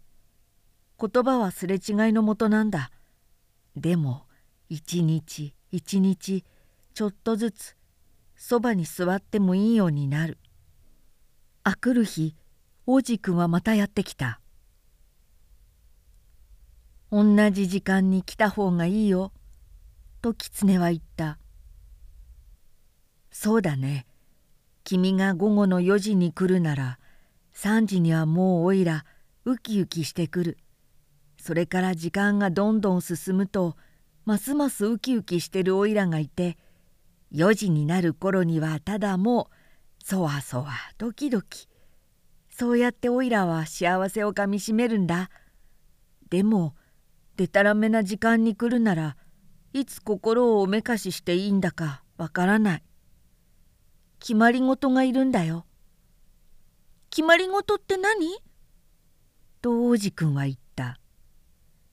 これも誰も忘れちゃったけど」と狐は言う。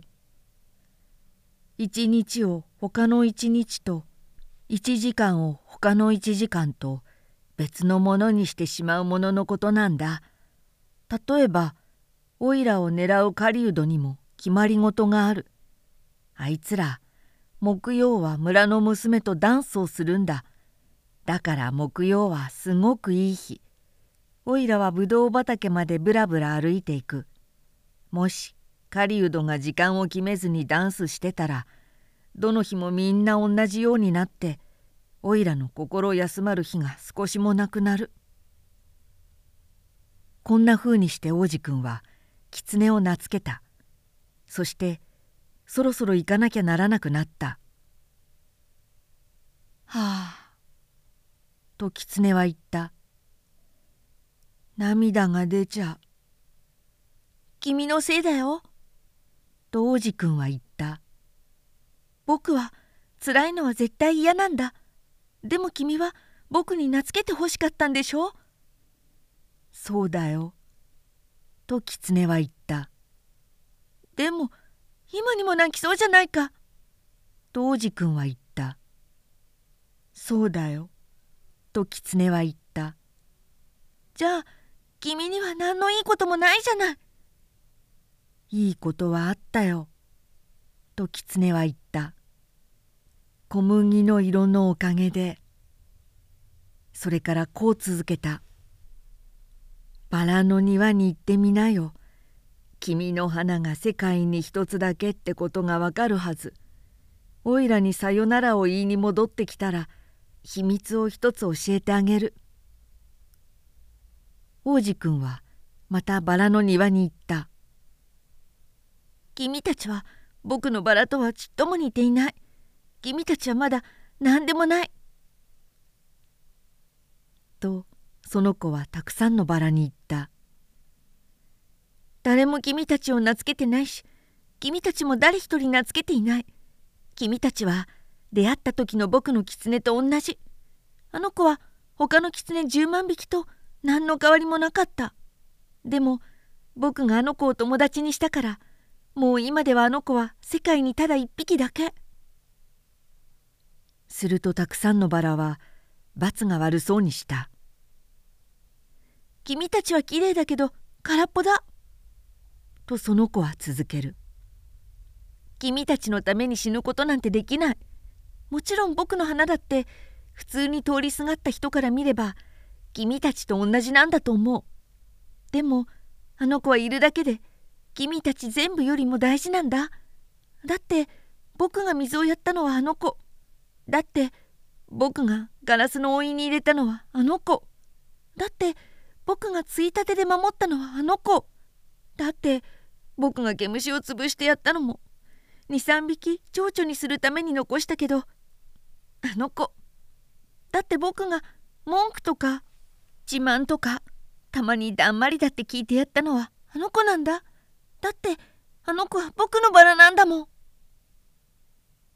それからその子は狐のところへ戻ってきた「さよなら」とその子が言うと「さよなら」と狐が言った「おいらの秘密だけどすごく簡単なことなんだ。心でなくちゃよく見えない。ものの中身は目では見えないってこと。物の中身は目では見えない。と王子くんはもう一度繰り返した。忘れないように。バラのためになくした時間が君のバラをそんなにも大事なものにしたんだ。バラのためになくした時間？と王子くんは言った。忘れないように。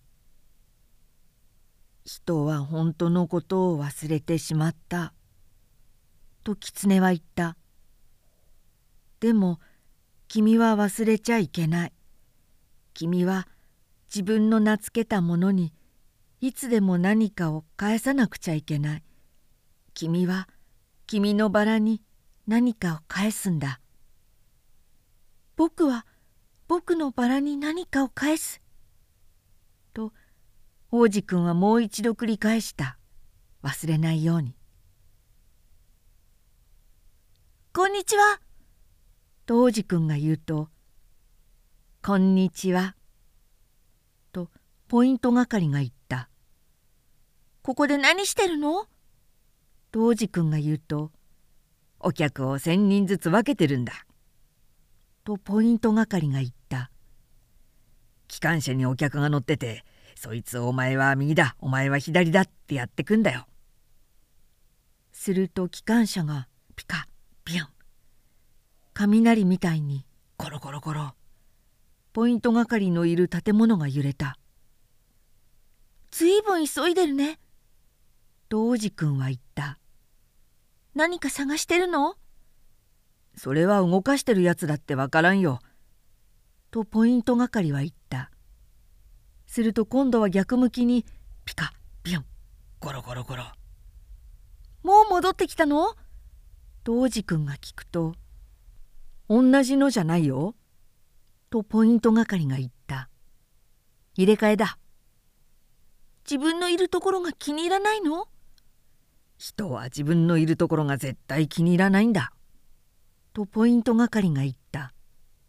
するとまたまたピカビュンゴロゴロゴロ。さっきのお客を追いかけてるの？と王子くんは聞いた。誰も追っかけてなんかないよ。とポイント係は言った。中で寝てるかあくびをしてる。子供たちだけが窓ガラスに鼻を押し付けてる。子供だけが自分の探し物が分かってるんだね。と王子くんは言った。パッチワークの人形に時間をなくしてそれが大事なものになってだからそれを取り上げたら泣いちゃうんだ。羨ましいよ。とポイント係は言った。こんにちは。と王子くんが言うとこんにちはと物売りが言った物売りは薬を売っていたその薬は喉のカラカラを抑えるようにできていて1週間に一粒でもう飲みたいって思わなくなるんだ。どうしてそんなの売るの？と王子くんは言った。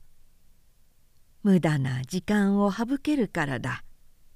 と物売りは言った。博士が数えたんだけど1週間に53分も無駄が省ける。その53分をどうするの？したいことをするんだ。王子くんは考える僕53分も自由になるんならゆっくりゆっくり水汲み場に歩いていくんだけど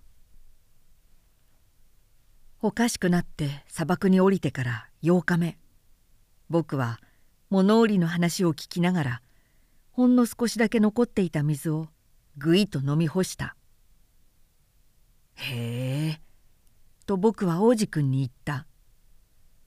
大変結構な思い出話だけどまだ飛行機が治ってないしもう飲むものもない。僕もゆっくりゆっくり水汲み場に歩いていけると嬉しいんだけど。友達の狐がとその子が言ったけどいいかい坊や。もう狐の話をしてる場合じゃないんだ。どうして？喉がカラカラでもうすぐ死んじゃうんだよ。その子は僕の言い分がわからなくてこう言った「友達になるっていいことなんだよ。死んじゃうにしても。僕狐と友達になれてすんごく嬉しくて」僕は考えたこの子危ないってことに気づいてない。腹ペコにもカラカラにも絶対ならないんだ。ちょっとお日様があればそれで十分。ところがその子は僕を見つめてその考えに返事をしたんだ「僕だって喉はカラカラだよ。井戸を探そう」僕はだるそうに体を動かした。井戸を探すなんてバカバカしい。果てもしれないこの砂漠で。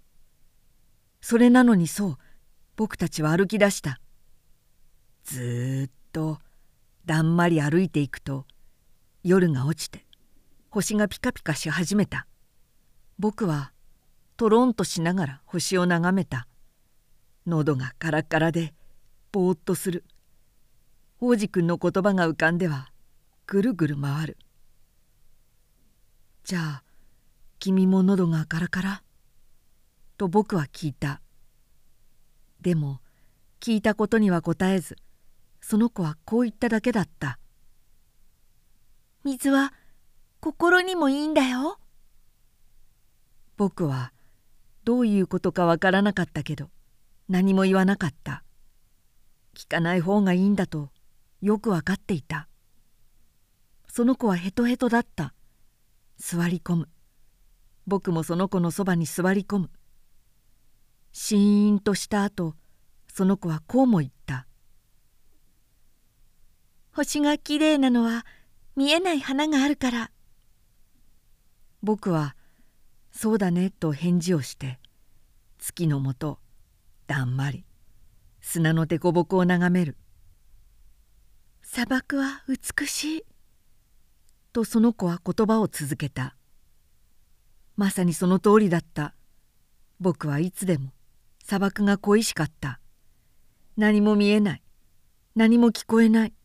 それでも何かがしんとする中にも輝いている。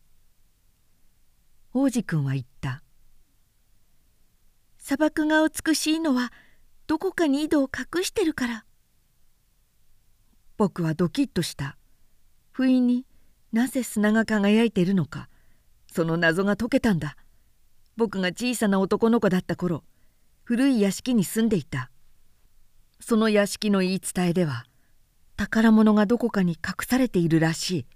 もちろん誰一人としてそれを見つけてないしきっと探す人さえいなかった。でもその言い伝えのおかげでその家丸ごと魔法にかかったんだ。その家に隠された秘密がある。どこか奥底に。そうか。と僕は王子くんに言った。あの家とかあの星とかあの砂漠が気になるのはそう。何かを美しくするものは目に見えないんだ。嬉しいよ。とその子は言った。君も僕の狐と同じこと言ってる王子くんが寝つくと僕はすぐさまその子を抱っこしてまた歩き始めた。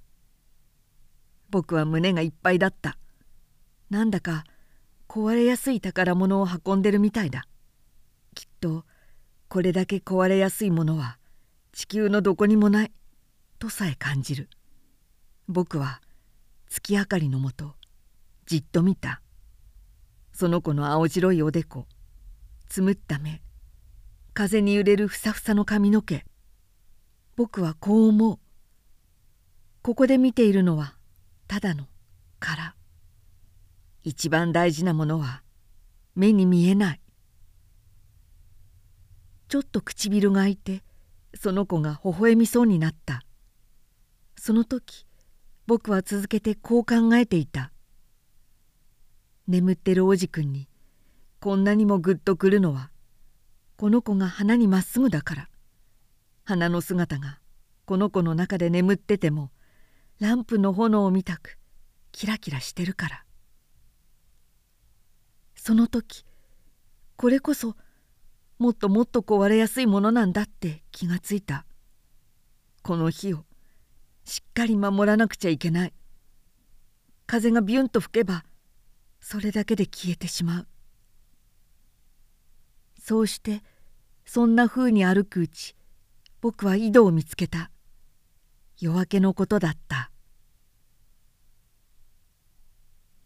王子くんは言った「人って速い機関車に夢中だけど自分の探し物は分かってない」ということはそわそわしてぐるぐる回ってるだけ。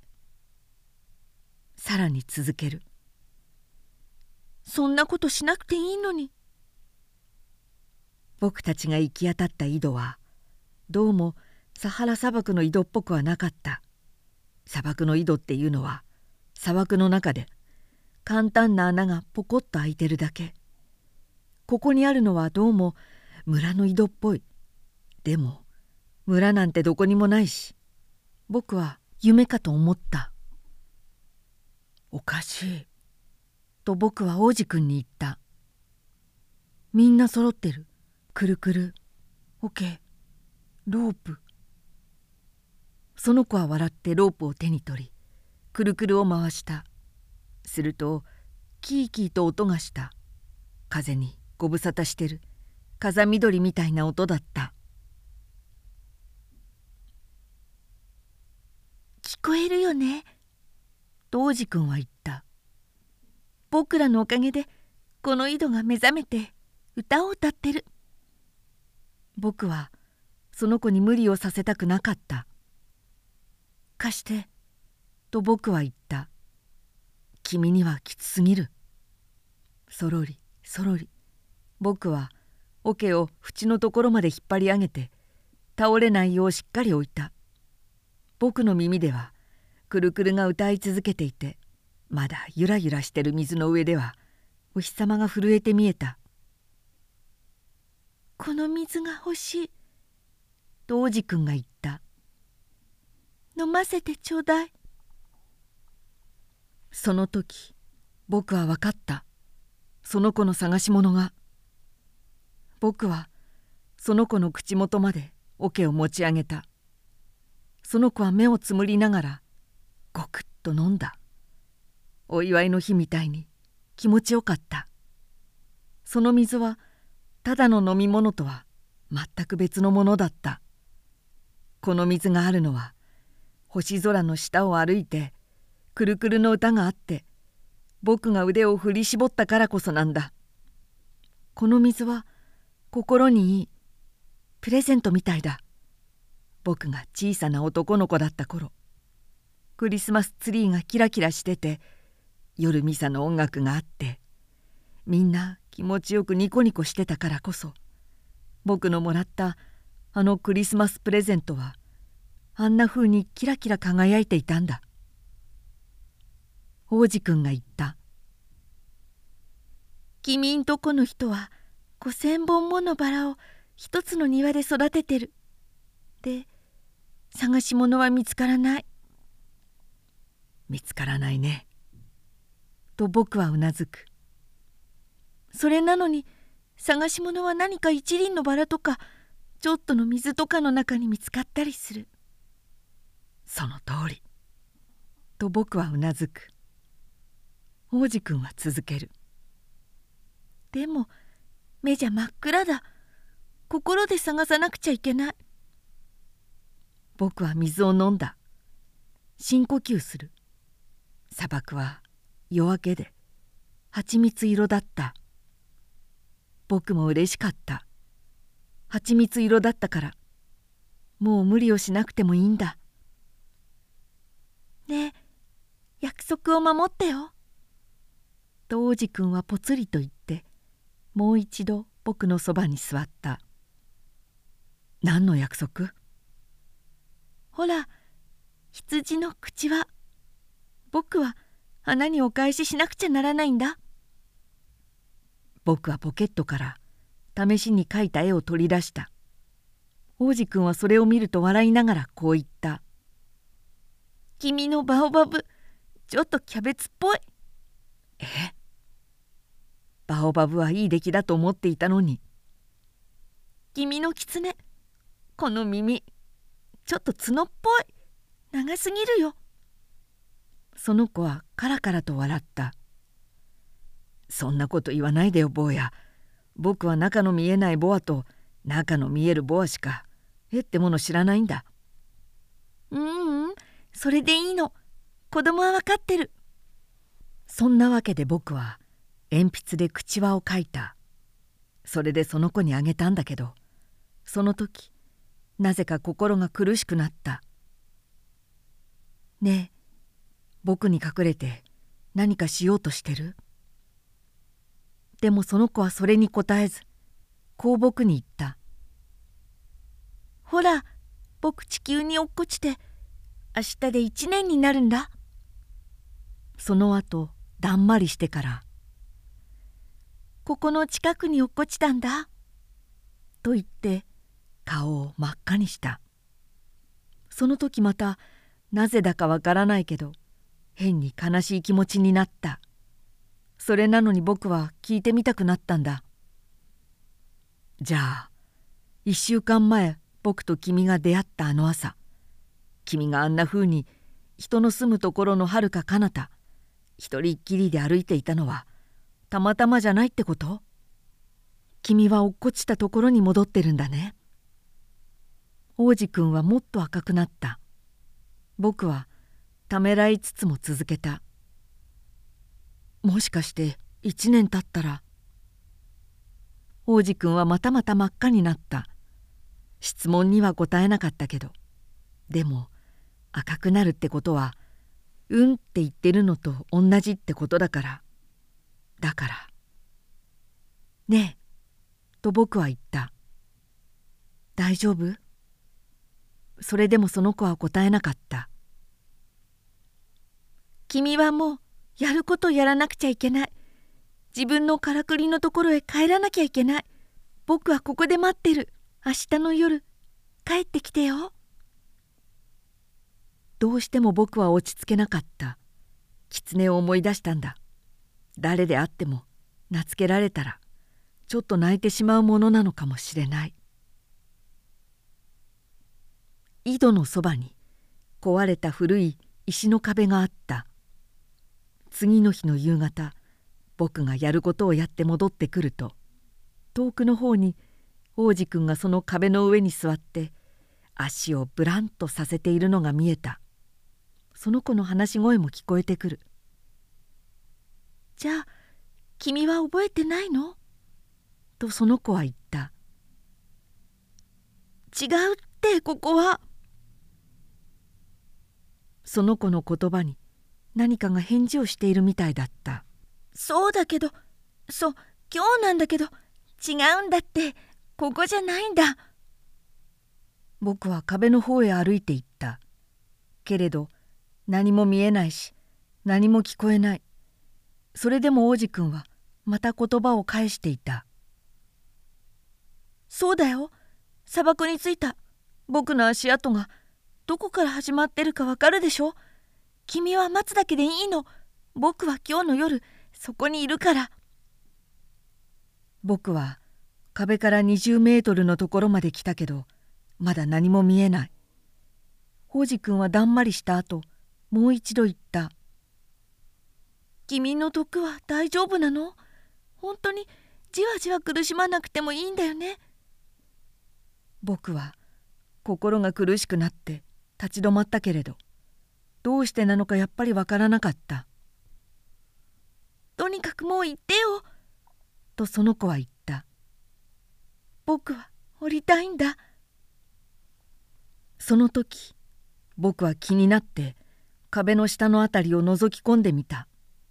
僕は飛び上がった。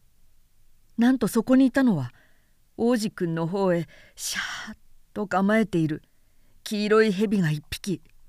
人を30秒で殺してしまうやつだ。僕はピストルを撃とうと懸命にポケットの中を探りながら駆け足で向かった。だけど僕の立てた音に気づいて蛇は砂の中へ噴水が止むみたいにシュルシュルと引っ込んでしまった。それからは急ぐようでもなく石の間をカシャカシャと軽い音を立てながらすり抜けていった。僕は何とか壁まで行ってかろうじてその子を受け止めた。僕の坊や僕の王子くん。顔が雪のように青白い。一体どういうこと？さっき君蛇と喋ってたよね。僕はその子のいつもつけているマフラーをほどいた。こめかみを湿らせ水を飲ませた。とにかく僕はもう何も聞けなかった。その子は思い詰めた様子で僕のことをじっと見て僕の首にすがりついた。その子の心臓のドキドキが伝わってくる。鉄砲に撃たれて死んでゆく鳥みたいに弱々しい。その子は言う「嬉しいよ。君は自分のからくりに足りないものを見つけたんだね。もう君ん家に帰って行けるね」どうしてわかるの？僕はちょうど知らせに来るところだった。考えてたよりもやるべきことがうまくいったんだって。その子は僕の聞いたことには答えなかったけどこう続けたんだ。僕もね今日僕ん家に帰るんだ。それから寂しそうにはるかにずっと遠いところはるかにずっと難しいけど僕はひしひしと感じた。何かとんでもないことが起ころうとしている。僕はその子をぎゅっと抱きしめた。小さな子供にするみたいに。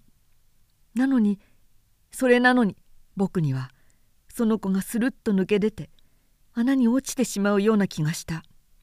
僕にはそれを止める力もない。その子は遠い目で何かをちゃんと見ていた「君の羊があるし羊のための箱もあるし口輪もある」そう言ってその子は寂しそうに微笑んだ。僕はただじっとしていた。その子の体がちょっとずつほてっていくのが分かった。坊や怖いんだね。怖いのは当たり前なのに。でもその子はそっと笑って「夜になればはるかにずっと怖くなる」もうどうしようもないんだって思うと僕はまたぞっとした。僕はこの笑い声がもう絶対に聞けないなんてどうしても受け入れることができなかった。この笑い声が僕にとって砂漠の中の水汲み場のようなものだったんだ。坊や僕はもっと君の笑い声が聞きたいよ。でもその子は言った。夜が来れば一年になる。僕の星がちょうど一年前に落っこちたところの上に来るんだ。坊やこれは悪い夢なんだろう。蛇のことも会うことも星のことも。でもその子は僕の聞いたことに答えずこう言った「大事なものっていうのは見えないんだ」そうだね。それは花も同じ。君がどこかの星にある花を好きになったら夜空を見るのが心地よくなる。どの星にもみんな花が咲いてるんだ。そうだね。それは水も同じ。君が僕に飲ませてくれた水はまるで音楽みたいだった。くるくるとロープのおかげ。そうでしょよかったよね。そうだね君は夜になると星空を眺める。僕んちは小さすぎるからどれだか教えてあげられないんだけどかえってその方がいいんだ。僕の星っていうのは君にとってはあのたくさんのうちの一つ。だからどんな星だって君は見るのが好きになる。みんなみんな君の友達になる。そうして僕は君に贈り物をするんだよ。その子はカラカラと笑った。ねえ坊や。坊や。僕はその笑い声が大好きなんだ。うん。それが僕の贈り物。水と同じ。どういうこと？人にはみんなそれぞれにとっての星があるんだ。旅人には。星は目印。他の人にとってはほんの小さな明かりに過ぎない。頭のいい人にとっては調べるものだし。あの仕事人間にとってはお金のもと。でもそういう星だけどどの星もみんな何にも言わない。で君にも誰とも違う星があるんだよ。どういうこと？夜空を眺めた時そのどれかに僕が住んでるんだからそのどれかで僕が笑ってるんだから君にとってはまるで星みんなが笑ってるみたいになる。君には笑ってくれる星空があるってこと。その子はカラカラと笑った。だから君の心が癒えたら君は僕と出会えてよかったって思うよ。君はいつでも僕の友達。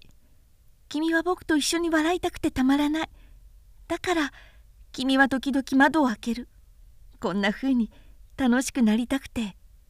だから君の友達はびっくりするだろうね。自分の前で君が空を見ながら笑ってるんだもん。そしたら君はこんな風に言う。そうだ星空はいつだって僕を笑わせてくれる。だからその人たちは君の頭がおかしくなったと思う。僕は君にとってもたちの悪いいたずらをするってわけ。そしてカラカラと笑った。星空の代わりにカラカラ笑う。小さな鈴をたくさんあげたみたいなもんだね。カラカラと笑った。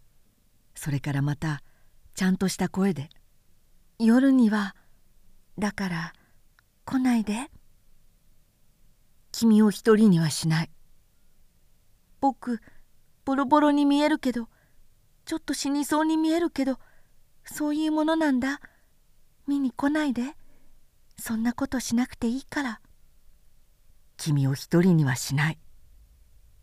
でもその子は気になるようだった。あのね蛇がいるんだよ。君に噛みつくといけないから。蛇っていうのはすぐ襲いかかるから。欲しいままに噛みつくかもしれない。君を一人にはしない。でもふとその子は落ち着いて「そっか毒はまた噛みつく時にはもうなくなってるんだ」あの夜僕はあの子がまた歩き始めたことに気がつかなかった。あの子は音もなく抜け出していた。僕が何とか追いつくとあの子は脇目も振らず早足で歩いていた。あの子はただこう言った「あ来たんだ」それからあの子は僕の手を取ったんだけどまた悩み出した「ダメだよ。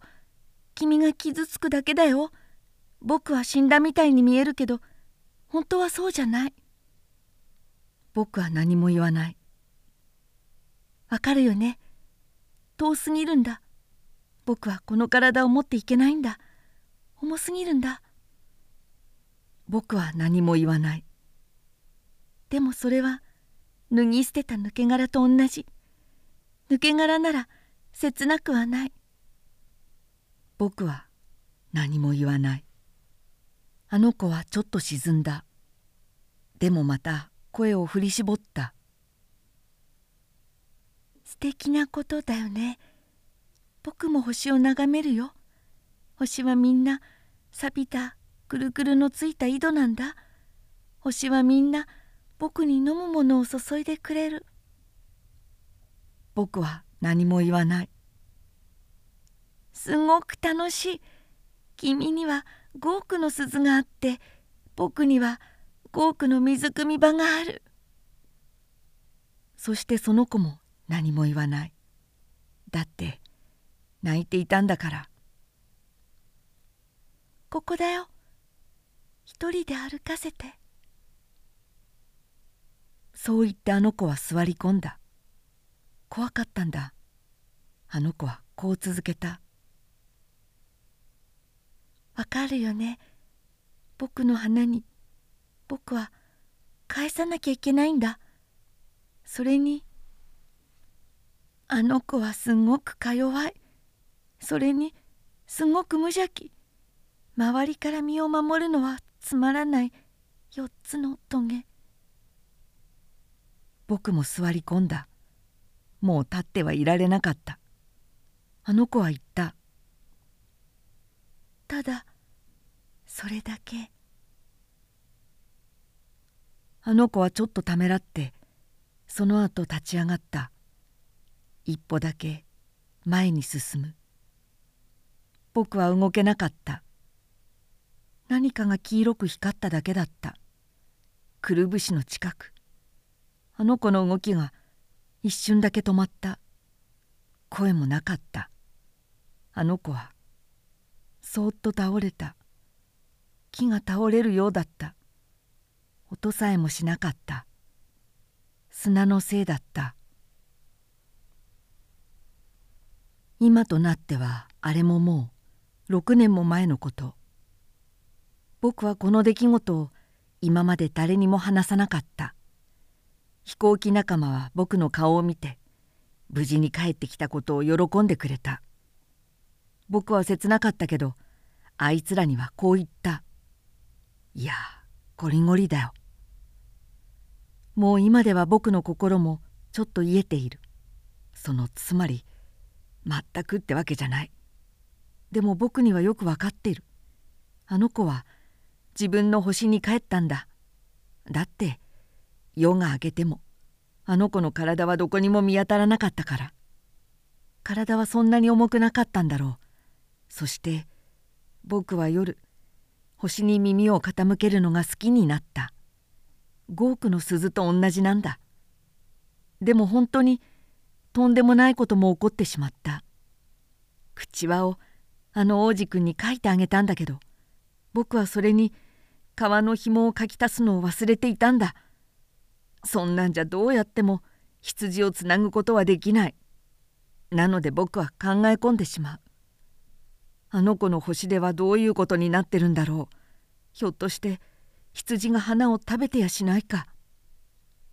こうも考える。あるわけない。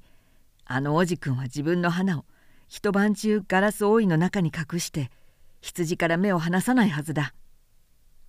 そうすると僕は幸せになる。そして星がみんなそっと笑ってくれる。またこうも考える。人っていうのは一度や二度気が緩むけどそれが危ないんだ。あの王子くんが夜ガラスの覆いを忘れてしまったりとか羊が夜のうちにこっそり抜け出たりとか。そうすると鈴はすっかり涙に変わってしまう。すごくものすごく不思議なことだ。あの王子くんが大好きな君たちにもそして僕にとっても宇宙ってものがただそのどこかでどこか知らないところで僕たちの知らない羊が一つバラを食べるか食べないかってだけで全く別のものになってしまうんだ。空を見てみよう。心で考えてみよう。あの羊はあの花を食べたのかな？そうしたら君たちは全く別のものが見えるはずだ。そして大人の人は絶対一人もわからない。